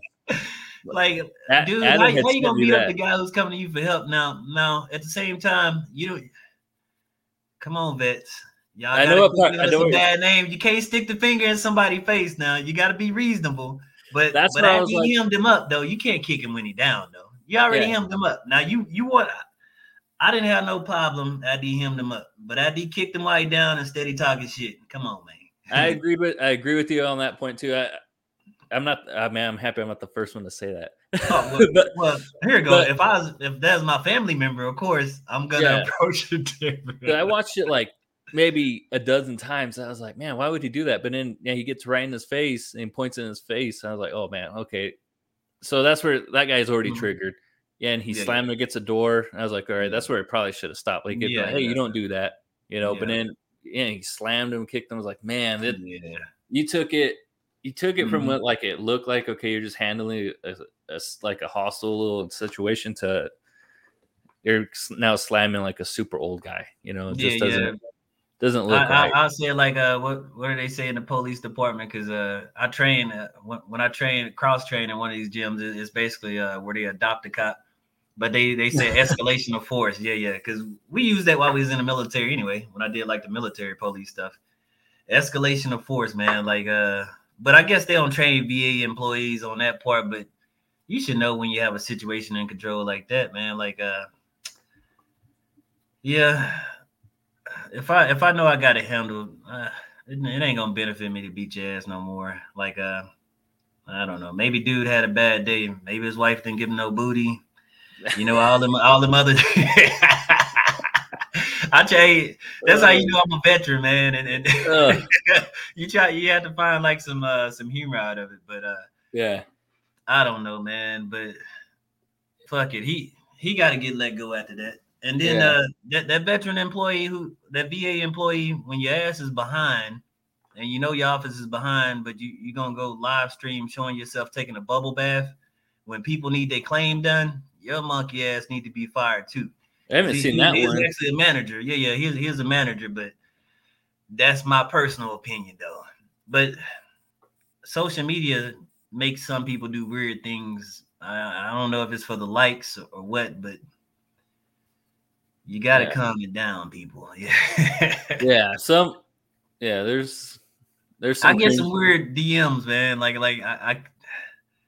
Yeah. See, I get some weird DMs. Not. I don't mind yeah, I'm gonna leave it alone. Yeah, but yeah, yeah I know what you mean. Women don't be just showing the skin. I'm married. White be on me. and then Instagram's like the weirdest one when it comes to those types of things too, man. Yeah, like, yeah, because doing BJJ, you know, we always wearing rash guards or cats like to take pictures with their shirt off. But hey, man, you gotta, golly, you know what I'm saying? If we had an event I ain't gonna trip if you flash me personally. I'm I'm a grown ass man. Treat it like the Mardi Gras, but come on, yo. If I uh. send out a, a story saying no more nudes, I really mean it because my wife is obviously on me. well, that's right. Yeah, that's right. You put that one out there. hey, veterans don't cheat. I'm just putting it out there. I never met one that cheated. Never know what? Oh man. But now, man, um, yeah, honestly, back to what I was saying to the vets. Reach out to your congressman. That's what we elect them for. Let them do their job, and and uh, when you reach out to them, you don't realize it, but they slide you up in line, and uh, that that'll that'll put some fire on some tails who might just be uh, sitting on your claim because because a lot of people if you throw in a lot of claims what, what, what, some veterans don't know that's why your date keep getting pushed back because a lot of people will defer that claim. Because mm. it takes some more time to do it. They're getting paid just a salary so and and now for the veterans who don't know it the va people are getting paid on a point system. So the more claims they could do whether it's uh what is it not not approving your claim, they they get like a point, and I think now they have to make at least I think it's like nine points a day or something. So it's half a point, I think, for not disapproving a claim. So it's retarded though. Like I, like I say, th- that makes them when they feel overwhelmed, probably hurry up and make a decision on your claim without looking through the notes. Like that. That's another thing. Request your record. I mm. sent my record there when I first got out, not know out of ignorance. I didn't know no better. So they were saying they they didn't see some information. I sent my physical record to them Damn. and then they act like they never received it. But when I requested my record, they had shit from MEPS before I was in the military. And they had everything right there on a digital file that they could have they have access to, but you got to request your stuff. And it's unfortunate we got to do the homework. And and I know a lot of y'all like, hey, while y'all listening to me say it, y'all saying the same thing I said is that's bullshit. Why am I doing work? Why am I being a, a paralegal for a lawyer when I'm sending it to them and I highlighted, all right, I had surgery in this year, I had surgery in that year, but I'm not getting a rating for that for that for that shoulder or that knee, that arm. It's tricky. yeah, it's it is. Yeah. I mean, they're human like us, just like in the military. We had shit bags, and we had some outstanding uh characters. They're the same way. I know you're not trying to hear that shit if it's your claim, because I wasn't. And it took me a long time to finally get uh what I deserved. Uh, but let's say if if they send it to another uh location that'd be great for you because you could always request an, another uh, person to be doing your claim. But uh, keep fighting though, because because you earned it though. Any anybody who who pledged and, and served their time, in my eyes, you earned it. Don't think of it like a welfare. Because I hear some people, some veterans say it when I'm, I'm like, man, why why you not getting your benefits? Man, That's me. That's me right there. Welfare is different. You earned this shit. welfare, uh, they requested it, they qualified, then they got the shit. But that's exactly that's exactly how my mindset was. Oh, it's yeah, yeah. I, have I've I have never claimed anything at the VA, but uh, mm-hmm. yeah, because I got out and I was I, am sure, like you're saying, a lot of people feel like the same way I felt. Like I was like, man, I feel good. Like I, I don't know, nothing's wrong with me. God, probably in hindsight should have really pushed for hearing. Working working on the flight deck, I can't hear. Man, y'all right here. This, this, the 3M. You should be on that 3M though, because a, a, lot of the earplugs, because you had the earplugs, then the earmuffs on, on the flight deck. At least from what I recall, when when I walked on there a couple times, they they had you double muff up.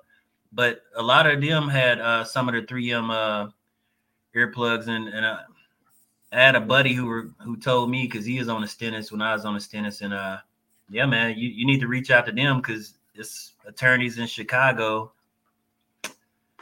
they are they're close to reaching a settlement. So for the veterans who aren't reaching out to them and the veterans who aren't responding to the email, which that's that's another loophole because I'm sure they're getting a nice stipend. They're probably getting 33% of that's the billions right they're about to get. And you gotta at least respond to the emails. Cause if you don't, unfortunately, that's another way they're gonna stick it to you by saying, all right, we don't even know if that's his account because he's not responding.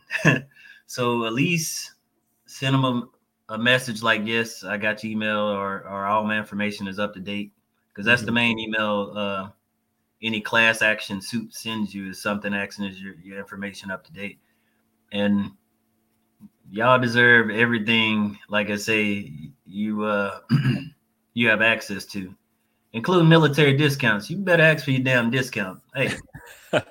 my pockets are good, but I'm still gonna ask for my damn military discount because I did my time. Yeah, man. And it's don't be ashamed, because because like I tell you, my buddy and uh, the one I met in Illinois. Yeah, it's unfortunate that uh he he ain't ashamed of his military time, but he just said, yeah, I, I don't even like talking to people about it because uh, I feel like civilians who wasn't there was looking at him a certain way, and then you can't do shit about that, man. Hey, I could walk in the store. Matter of fact, talking about BJJ, I'm a black guy with dreads. Yeah. And like Adam was saying, how he knew everybody. It is crazy how I was walking past legends in, in Vegas. Now I know the UFC fighters because you know I, I follow UFC, but I didn't know the Brazilian Jiu Jitsu guys because I just happened to do it because I wanted to go to MMA gym and try to learn some of the stand up, you know. So I, I still, and what's crazy, I'm, I'm about to be uh after this weekend. I plan on being number one in the world at uh, Nogi in International Brazilian Jiu Jitsu Federation, which is the creme de la creme of Jiu Jitsu. But I'm I'm ignorant to like the people who came before me because I didn't come into sport to learn the history. I, I went into sport more to be competitive. I wanted to find some on outside. Basketball wasn't the best on the knees. Oh yeah, yeah. I'm not finna play football now. I'm out because I'm too damn old for that. And and that that was that just happened to be the the sport that connected with me. And uh, I still I still my professor uh, Majid was still telling me, all right, yeah, he actually started this. Yeah, he's uh he got his belt from the Gracies, which the Gracies are like God or or or they're yeah, yeah they're, they're they're like God to the BJJ yeah uh, community. So Shit, uh, even MMA now, I mean, yeah, just they're I mean, yeah, if even people that don't know MMA or jujitsu, I'm sure have heard of of the Gracies. Gracies. Like that yeah, name yeah. is that name is like synonymous now with MMA and and jujitsu. It, it's crazy. It, so when really I walked crazy. past Roger Gracie at ADCC, people was like, "Oh no, you know what?" I asked uh who was he? I asked uh the guy who started Six Blades.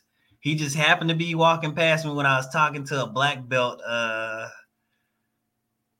is it Will? Yeah, I was talking to Will, which he he was uh at Atos and and Gordon Ryan was going against uh Galvão, which is uh Alto who started Alto. So the fellow walking by me and I said, Hey, uh, I asked just a random silly question, man. and and and when he answered it, you know, he just answered it like, yeah. And then he then he then he walked off, and dude was like, "Hey, dude, you know who that is?" And, and I was just like, I don't know. he said he's a legend. Like you just stopped him and asked him like a white belt course. Because I asked something simple like, "Hey, when does the event start? When do the pros go out?" It, it was some random like because. I, I was sitting right there on the floor, so it's, it's like we had I had the best seats, but yeah, man. So so other than like the main names, I guess in BJJ who sticks out like a Conor McGregor in MMA. People who don't yeah. know MMA know Conor because Conor did the stuff to get your grasp your attention, you know, like to market it. Oh, so oh, yeah. the ones who wasn't marketing and who was just doing it hard, I did. I don't. I'm learning them now because I'm trying to at least learn the the the people if I'm gonna be going to bigger events that way I ain't seeming like a what do you want to call it? Like I just don't give a care about the sport. You know, I'm showing my respect by at least learning the history. is it is it different like that too at like BJJ compared to like I don't know if, if you've dabbled in other stuff or gone to other gyms where they do like maybe boxing or like kickboxing. Is it are they more like strict with their history like in Brazilian jiu-jitsu? They're like, "Oh, you like it's because it sounds like almost like that's what a lot of them are hold on to is like, man, this is like a prideful sport. Like it's not kickboxing. And I, I when I did jujitsu like the one month, I remember they did Muay Thai there, and the mm-hmm. guy did Muay Thai. He's like, this is a uh, chess or checkers and jujitsu's uh, chess. He's like, mm-hmm. I, he's like, I could teach you how to kick and throw a punch in a week, but jujitsu is like that's I feel like that's how it's viewed to a lot of people too, like in that community. Oh yeah, jiu-jitsu, maybe mm-hmm. wrestling's up there too, but like mm-hmm. it's so technical and mm-hmm. harder to learn. That's mm-hmm. a diss anybody that does like stand up stuff because not that that's easy at all. But um, I mean, because it's, it's, a lot of just from this brief time I did it and then watching it. It's a lot of like patience too, like you're saying mm-hmm. before earlier.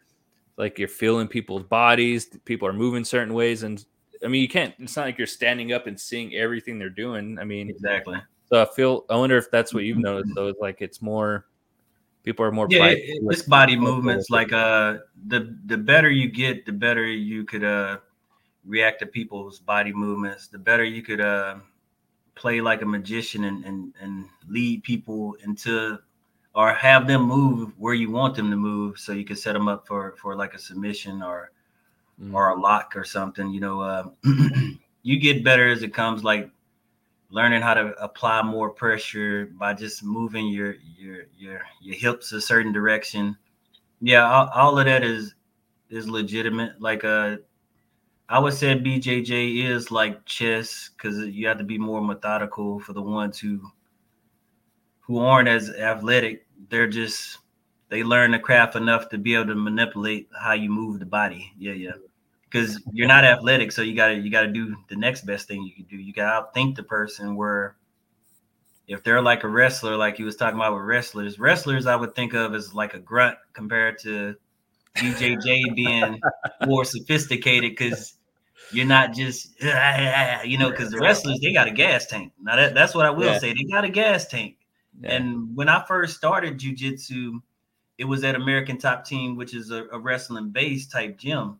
So a lot of cats when when uh, I'm at competitions because because you you build camaraderie too when you compete a lot. You build camaraderie with the with the ones who compete a lot as well, or or people let's say on social media just reach out just because they see you take a picture or or see you competed somewhere and they'll ask you questions uh, to try to pick your mind. But wrestling is more having a gas tank, out dueling a person, and of course they they they have to have certain positions to to transition, like with their underhooks. They're big on underhooks and and, and shoots. Mm-hmm. Vice jujitsu, that's a part because you always start standing up in competitions, but then well, jujitsu could happen standing up as well. Let me say that, but most jujitsu is on the ground, which yeah. they say 85% of fights go to the ground. Like y'all start standing up, but sooner or later somebody's gonna just try that little tackle thing. somebody's gonna try to tackle you and take you down if they can't swing too well. But I I, I seen the difference based on to answer your question though, because it was an MMA gym, but they had the kickbox, but kickboxing was like a cardio kickboxing. They had like the MMA class, they had the actual Muay Thai class, which Muay Thai out of the striking ones, that got to be the most brutal one because them nerves in the shin, coming home bruised. That that was hmm. that was my wife wasn't happy about that. When I'm coming home with a purple thigh, or I'm over there limping in the doorway, yeah, she she wasn't happy about that. But Muay Thai, you were it's brutal. That, that rubbing the broomstick or that not the broomstick, but that little rod down your shin to kill the nerves. I guess I, I call me what you want to call me, but I, I didn't have enough balls to do that one. I was just like, hey man, this shit too painful. like maybe if y'all would have caught me when I was younger, I would have been been down to do that that retarded shit. But I don't know, man. Like uh when we went to Phuket, Thailand, we actually went to a Thai a Thai uh, fight. Yeah. And uh man, it was like I can't remember how much it was, but we sat like ringside. It was probably like five bucks, you know. yeah, because Thailand is hella cheap. Hella cheap. I've been told. Yeah, you can bargain, you can do all kinds of stuff. Like they're bringing us beers and everything. It, like it felt like you'd be like watching like a Mike Tyson fight, like ringside yeah. or something. But uh it started off with kids. Like it, I can't remember the age group. I think it was like I want to say like six years old, maybe wow. somewhere around mm-hmm. there, and it, it went it to like teenagers. And then there was an American guy uh, or fighting also. We didn't get to stay that late, but I remember the kids fighting, and it's like, oh, like these kids could whoop our ass. That's what I was. I took that. I, that's what I took away from that because, yeah. like you're saying, how violent it is. Mm-hmm. You can the the sound of a leg hit another person's body live. Yeah. Holy crap! That is. It's almost like when you hear baseball get get blasted. Yes, that's what it sounds like. But it's limbs. It's somebody's mm-hmm. limb getting kicked, and these kids were throwing elbows, throwing knees, and I don't know how they even go sit down after like the round's over and get re. Uh, just watching it, it's it's brutal. And then I remember seeing the first time I ever watched or seen Muay Thai was uh, Anderson mm-hmm. Silva against uh, Chris Leben back in the day, and then Rich mm-hmm. Franklin mm-hmm. when he just got him in the clinch, and he just it's like the that that was like the first time I think anybody realized like, damn, this is freaking insane. Like nobody was doing that at the time. Nope. Knees to the face like that and busting people's noses and they couldn't get out of the clinch. Muay Thai. I always thought the front kick stuff. I always thought the karate kicks and all that. I was like, man, this don't work in a real fight. So I seen Anderson Silva front kicking people in the chin, and and I was like, wow. Like, yeah, when he, when he did to Vitor, I was surprised. I was like, damn, I was like, poor Vitor, man. Yeah, man. Vitor, man. He, he, he, yeah, man. That was a nasty kick to the chin, though, man. That fight, I, that leading up to that fight, was, my brother and that my brother got me into like MMA early on, just watching it. Okay. Because he's older, so I was like, oh, he's started watching like Pride and stuff, and oh, y'all, yeah. See, I didn't, I didn't, I knew about it, but I wasn't watching. I think my father oh, was. But Pride Pride was freaking nuts. That oh, that's like no holds bar type show. Almost like one Ken Shamrock in Pride, I think. When when he back there in Pride days or beginning yeah, he was in UFC. I don't know if he went to to Pride, but they had Wanderlei Silva, um, Al- Alistair Overeem and stuff like that were there. Vitor for a little bit. Mm-hmm. Rampage Jackson. That's when I fell in love with Rampage. I remember the wrestler and that Asian with the big head, like the heavyweight Asian with the big head, and that wrestler with the mustache. Oh, that's Dan Severn. Yeah, yeah. where they grabbing each other heads and just steady. I remember that one, man. That that's that's some crazy shit. Yeah. Dude, that's like some bar fighting shit right there. That was that, that was even MMA, man. That was like, like dude, y'all not gonna let go of each other heads and just swing it out. Like that's some you hit me, I hit you, yeah, and just man, hell nah, bro. I'm pretty sure they were knocked out a few times, but the other person is just holding them up. With hey, seriously, man, didn't even realize it. Like you could have won the fight but you oh man. But uh yes, getting back to like your your Brazilian jiu-jitsu and stuff too. Mhm. But uh so I know you do a lot of competitions or rank Sure. freaking number you said number two in like the world. Yeah, So yeah. I should be number one after this weekend. So I'm how- saying? That humbly. how, do, how does that even how did you even get to this point though? Because like you said you were you picked it up what six years ago? Mhm. and then you've been out you, you got out the same time I, the same year i did i think you said 2011 right. so what what were you doing before you got into to jiu-jitsu? And then why did you what what what you what all right what am i trying to say here? What about jiu-jitsu? What about jiu-jitsu has really stuck with you like um because i know there's like the gym aspect where it's like Mhm. the camaraderie is probably somewhat similar to being in the military i would imagine Mhm. so i'm kind of curious on how your journey to it happened and now why are you so good now i mean that's crazy in just six years i feel like that's fast for jiu-jitsu i don't know Yeah, yeah. Social media wise, I, I guess other other fellas been saying, "Man, you got your belt too fast." And oh man what, what I tell them when they say that, I say, "Hey, I wish my damn professor would have chilled out and not gave me the belt so fast, because I would have did all the the buys. I would I would have went to the Europeans and I would have beat some ass at a lower belt if he wouldn't if he wouldn't have promoted me so swiftly because you see these pro fighters and then they're like a blue belt and i'm like how the hell is that possible when you would easily drag people through the gym but you know sometimes they call it sandbagging but then Mm, like i say it's tricky. It's based off your gym too though because see some professors like uh john uh at, at new wave I guess you know since their their talent level is like next level, they continue to have their their fellas just do like super fights or professional fights, kind of like uh when I did fight to win, that's considered like a professional fight or or any of these in, in- invitational events. Those are professional fights, but they're not promoting them. Although how I'm competing and and I actively uh was competing from the beginning just because like I told you I, I I'm competitive mhm. and either you have it or you don't because I done ran into people when, when I because when I travel I go to traveling gyms so I done been and, and we going to Africa in uh in January so when we go to Africa in January of course as much as my wife like no don't go to the gyms fuck it I'm going to a gym out there so everywhere I go, I'm going to a damn gym. So I, I, I get to see people out there and and and different gyms. And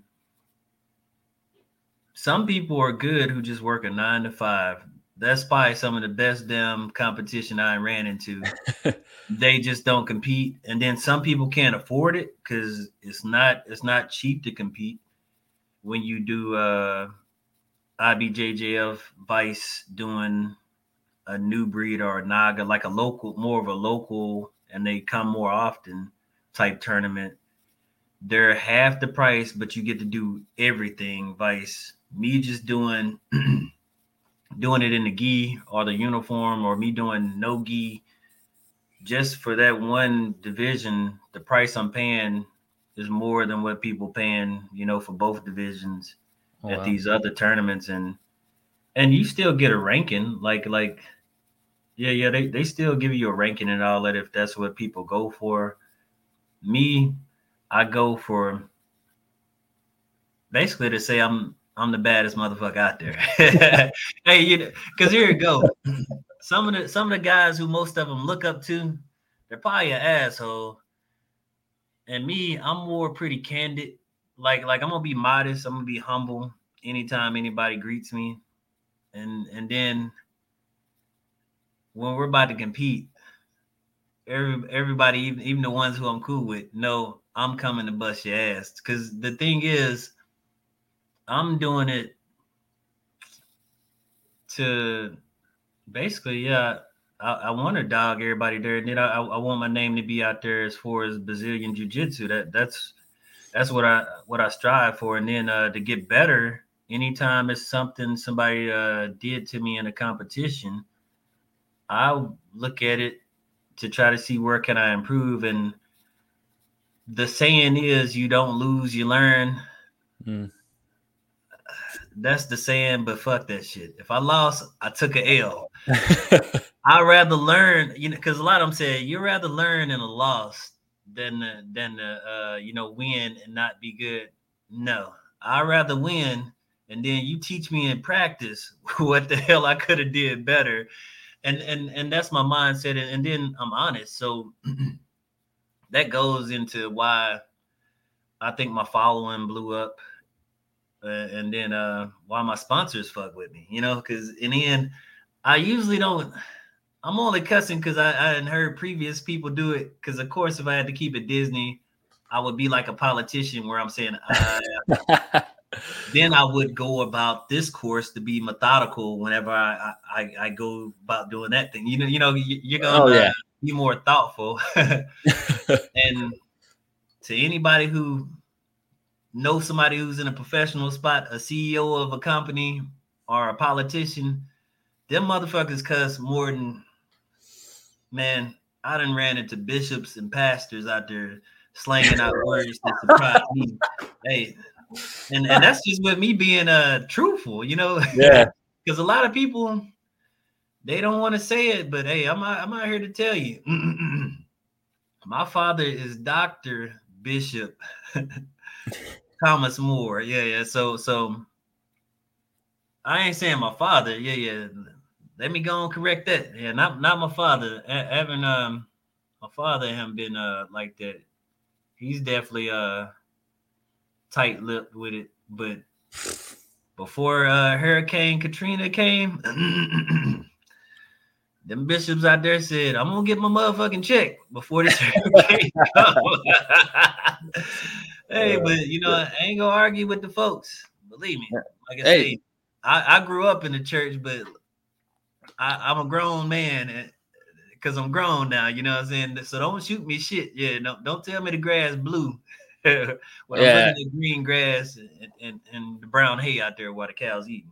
Yeah. It, that shit's funny as hell because it's super true. Like uh, when I go home, when I go home, or even when I just talk to my parents on the phone, like we'll video yeah. chat, and my dad starts just cussing like crazy. My mom's like, "You never do this until you start talking to him." I'm like, "Fuck, man, I'm just such a bad influence." Like, hey, man, they I swear they say that, man. But the thing is, I'm I don't think us is a bad influence because my wife said, uh, "Here you go, I have a bar downstairs, and I and I got a bar in the house. I bought all this expensive liquor, thinking, all right, I'm finna." I'm finna make this the best damn bar ever. You know what I'm saying? Hell yeah. And then I quit fucking. Well, I didn't quit drinking. There you go. I'm a social drinker. So I'm only gonna drink it when people come. Like I, I used to drink watching a game or something. I don't even do that shit no more. Like that bugs me out because it's like now I got a fucking bar. What the fuck? But but when people come over, we I'm always gonna be that guy. Hey, let's take a shot then. like, hey, now we took a shot. Oh, you think that liquor smooth? try this liquor that I brought back from uh, Bahama. Hey man, Bahama rum. If any any veterans go out there, try that Bahama rum, man. If you if you don't just like that hard liquor, the Bahama rum, it'll sneak up on you, and that shit's legit.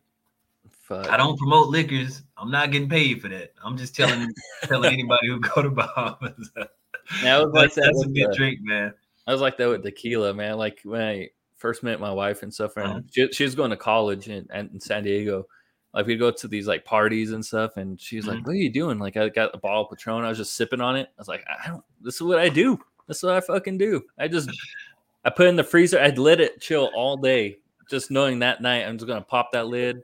I'm not drinking anything else. I'm just yeah. walking around, just playing some beer pong. Maybe I'll drink some beer because they're doing that. But mm-hmm. while I'm in between throws, I'm taking, I'm taking. I, would get through like half a bottle. Like this shit is fucking ridiculous. Like how am I alive the next day? You Man, know? you like, are solid for that. See, I, yeah, I I don't drink anything straight in. Well, here we go. I take the shots. I'm all about shots, and when I when I take shots, now what I drink is Azul. So so I I, I got like three, four bottles of Azul down there that Don Julio. And and I used to just drink whatever uh during the military days. Like I didn't have a really certain preference. Maybe it was Long Island iced teas. So that's how you know my, my, my style was just it was bad.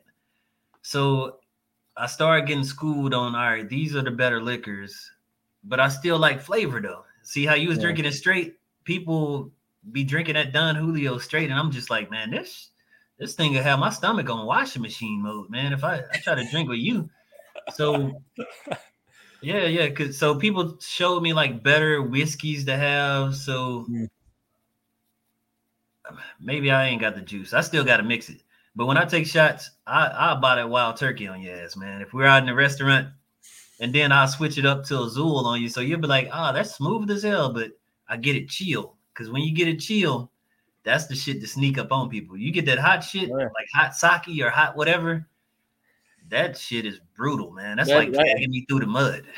right. It's different when it's hot, but yeah, oh, I'm the same way. Like um, like if I do shots, especially mainly with tequila, it's like I'm doing it with no lime, no salt, man. Like just give me. I want. I want the burn. Give me the burn. Yeah, it's been it's been a minute, but you know I've been on. I was on the bourbon kicks too for a while. I got like mm-hmm. kind of crafty with. It. I was like, oh man, it's kind of cool. Because mm-hmm. I, I start when I was first like my first guy in the military is like Jack and Cokes for my go-to. I was like, man, hey, seriously, I- man, that, that's a go-to military drink. Like that's all I know. I was like, fuck, I don't know. Like first time I got underage served in the military was at Hooters because everybody's like older, and I was like, I don't know fucking Jaeger. I was like, I don't know what do I get, man. man? Like, that, like, that cough syrup tasting beverage, yeah. Everybody like Jaeger and Jaeger bombs, but fuck. the women definitely loved it, man. I was just like, Stupid. don't bring me no lemon drop shit, no EA.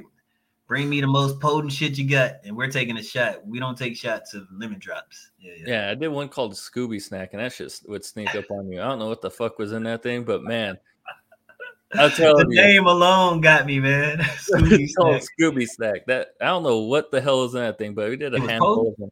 Yeah, wow. fucked me up. That might have been a moonshine on a cool. You know how you got these flavor moonshines at, at, at bars, man. They'll get also, you. I'm also like really weak when it comes to vodka. Like I, uh, I can't have like a shot or shot of vodka, just one shot, and then not having for the rest of the night, but get hammered. And I, I guarantee I'll black out. Something about vodka just makes me black out every single time if I get drunk. Vodka will mm. just, I'll wake up just like what? Not even a headache, just confused. Like what happened? I don't remember. I don't remember anything.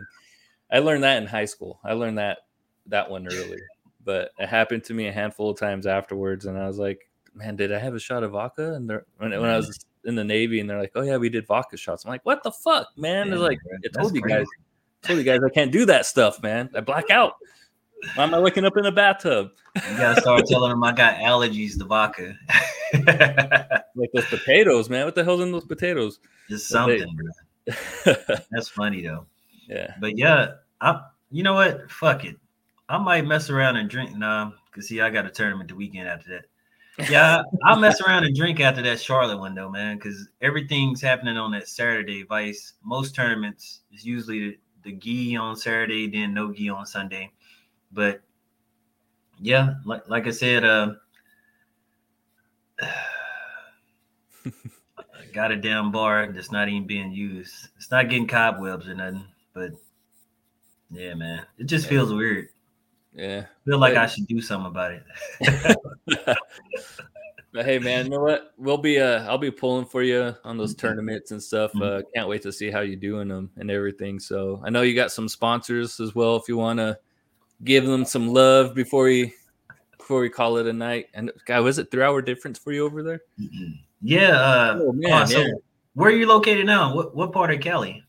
I'm like very east of LA. So I guess like the I'm like between the desert, which is like Palm Springs and um like Rancho Cucamonga, I guess would be like. Okay, yeah, I'll be in LA in December. So man, you catch me out there, you and the wife could come and and and I'll get y'all a meal because me and the wife gonna be out there uh in December for like the no gi worlds. But yeah, as far as sponsors, gotta shout out Battle Bar first because I, I seen Ian was uh on here earlier.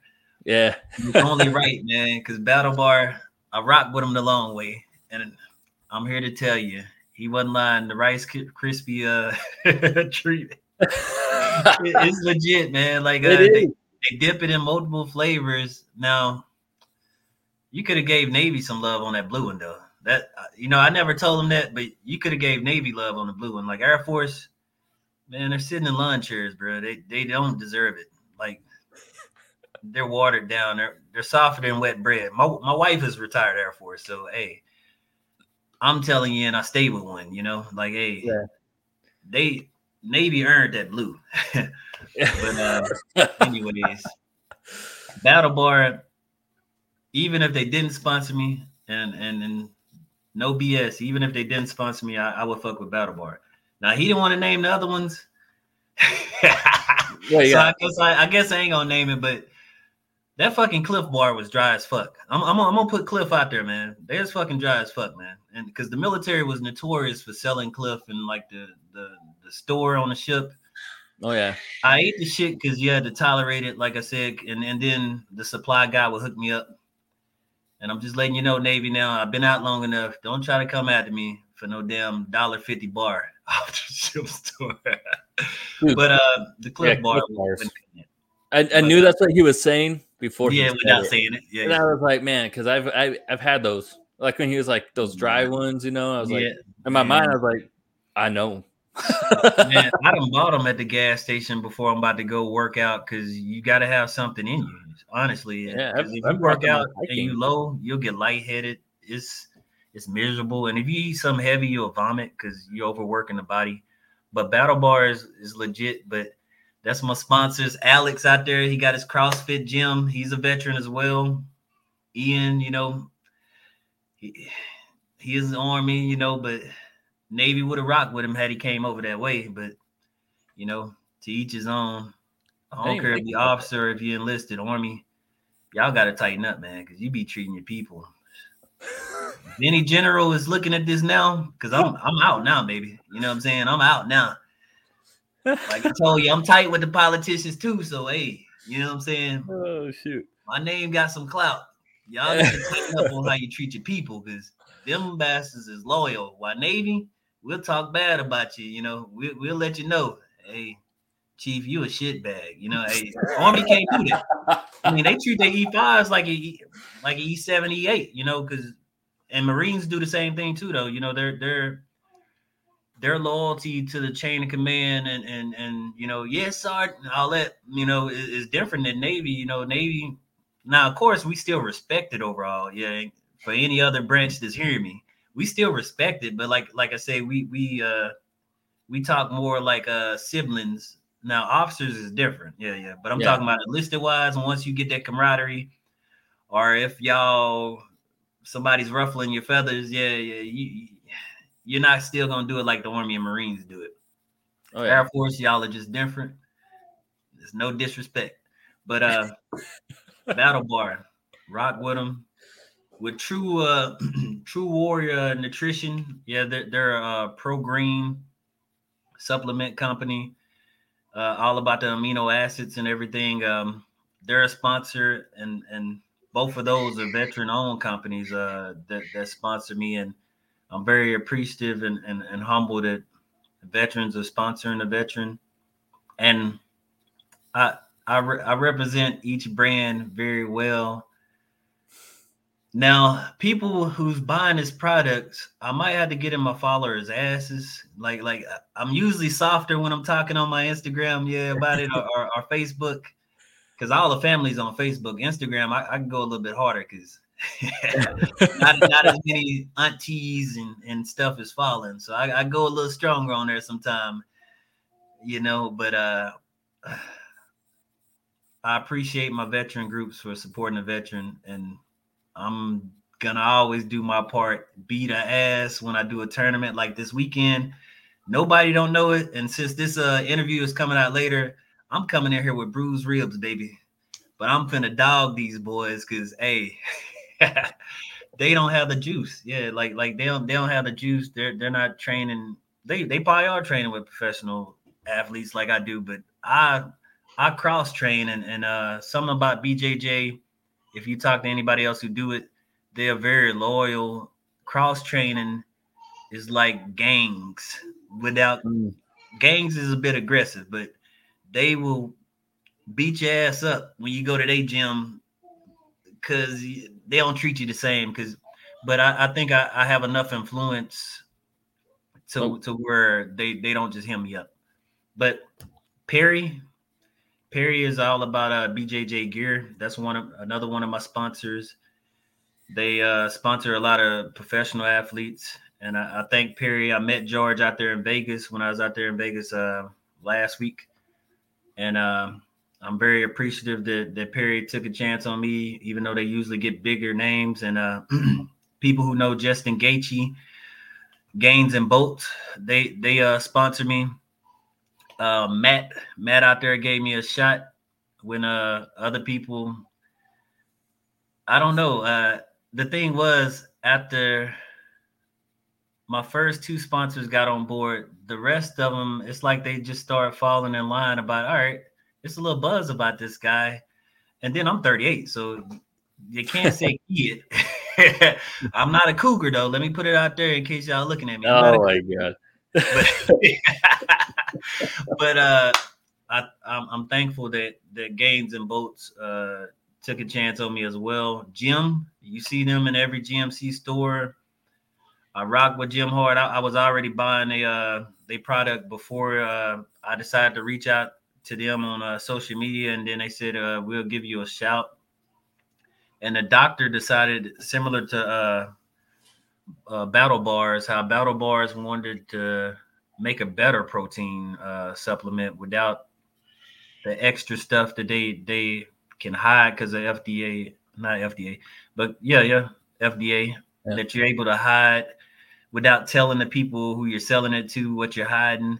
You know, Battle Bar is doing it more of a natural way. That's the same way JYM did it with the doctor who, who made his own product, where he, he's actually selling the supplements, and he, he don't have that extra stuff in there that's gonna have you fatty. Excuse me, yeah, drinking a coffee because I, I still got to cut some weight. Yeah, I'm, I'm actually gonna work out once we get done, and then hop in the sauna afterwards in the basement. Uh, but yeah, uh, JYM, they doing it a healthier way, and I actually support that type of the type of stuff is is is going uh the healthier route.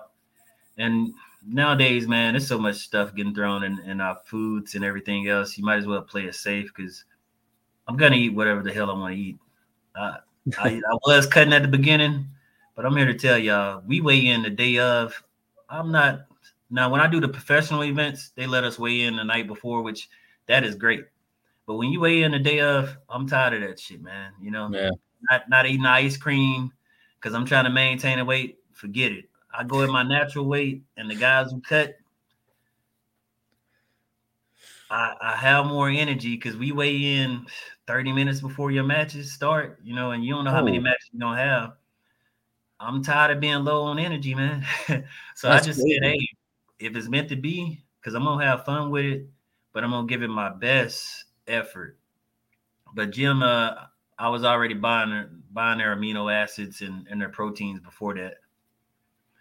And uh, I'm trying to think because I don't want to exclude nobody because I have so many. Oh man, Underdog, the Christian based uh, company.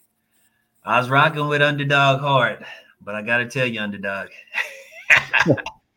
hey, man, I gotta keep it PG 13 too much. So uh underdog, still gotta say I appreciate you being one of the first uh sponsorships though. But I yeah. I gotta gotta tell y'all I appreciate you, but I'm gonna tag you so you can see this uh interview as well. yeah. but uh I gotta remember, man. Dang, hold up. Let me pop up the IG real quick because if I exclude him, it could get ugly. it could get ugly, man. Golly, it'll be quick. Uh, oh man, I don't know how I forgot it. Artibus. I'm gonna be rocking your gear at uh no gi tomorrow, and then you, you sending me a competition rash guard where I'm gonna have uh the veterans groups. I'm gonna have battle bar logo. I'm gonna have a True Warrior uh, Nutrition's logo, and and when when I do professional events, I'm gonna be wearing Artibus uh gear and Artibus clothing. I support them hard because them cats, them cats been hey, them cats been they've been behind me 100% of the way once we actually united because they're a small uh, group, but the fella uh, over him, he does uh, jujitsu as well, and he's a purple belt just like me. And uh, I remember he was injured, and he was saying, "I'm gonna send you the gear. I'm gonna send you the gear." And I was like, "Hey, man, honestly, bro, I'm blessed. I'd rather you just worry about the nerves in your neck and your health and all that, because he said his memory was jacked." Which uh, he had just told me that like two weeks ago. Like, hey, I was forgetting stuff all the time, and I was like, hey, man, I appreciate your sponsorship, but I'm not that guy who's gonna bug you about, hey, send me this, send me that. If you're hurt, man, we're fucking men first. Yeah. hey, take care of yourself, cause shit. If you die trying to send me some damn clothing, I'm not gonna get the message first off, but then your health is priority. So, and and I think that's why it went so hard for me because he, he, he noticed I was authentic with advice, just trying to get everything I can out of him. Because with all of them, I tell them, hey, I'm thankful and I'm very appreciative of it. And uh, just like I told you, when when I'm out there in uh LA, because we're definitely gonna stay in contact. Yes, come meet me. Hell, I, I'll take y'all yeah. out. That's that's that's that's how I feel about it. And and with veterans in general, if you don't follow me, I'm not gonna just throw the social media out there because I'm not bugging for it like that. But when I post, I buy y'all the first three rounds I mean that shit. And when people run into me and I said, hey, I said three rounds, but we finna take shots, buddy. We're about to get it, baby. That I just wanna give you a oh, cocktail for you and your woman. Nah, bring her ass over here too. We getting shots. Yeah, yeah. So uh so I I am I am authentic with whatever I say. I'm, I'm not gonna just sell it because shit. I'm I'm good. That, that's all I can tell you uh, w- without telling too much. But yeah, um, I'm very uh, appreciative that I was able to be able to come over here on the podcast and uh, be able to speak my story about what happened uh, throughout my Navy lifestyle, and then just talk about life with you, basically uh, being sailors and and you know, kind of like being on the mess deck BSing when we're not working, getting that oh, relief yeah. from work. Yeah, I'm, I'm, I'm very appreciative that I was able to uh, yeah be a guest on here. Oh, thank you, man. Yeah, I appreciate coming on my freaking computer's about to die right now too. So I'm like, oh man. But yeah, I, I, appreciate a whole lot though. I mean, it's cool. Um, yeah, I don't get have too many Navy cats on here, so oh man, we're different, man. So it's it's like it's easy. I don't know what it is, like you said. I don't know. It's just Navy's just the best, I guess. I I'm sorry, everybody. You know, Navy's oh, the best branch. You know, you know, so I meant to say this. Yeah, I'm not well. I didn't mean to say it. I just happened to be in my wife's office. I'm gonna plug her her grandma in. She got put in the Rock and Roll Hall of Fame. Her name's Candi Staton. She just sold a book, Beyond a Shadow of a Doubt. Awesome. So she just uh put her book on there, and I guess I think she was on a Steve Harvey show or something with it, and uh and I forgot what other shows. It, it was some other show, but uh, if you are a fan and support their movement, because uh, that's my wife, grandma. that's just some random plug, man. That wasn't even part of it. But like I said, uh, giving y'all a shout out though, because I'm gonna dog these cats come Saturday or Sunday, and I'm, I'm, I'm gonna tag you in it for sure. Awesome, dude. I appreciate it so much, dude. Um, yeah, you have a good rest of your night. I know you're gonna go work out, so have to, have to go after it, dude. We'll be rooting for you. I'll definitely can't wait to see what happens. Thank you. Thank you.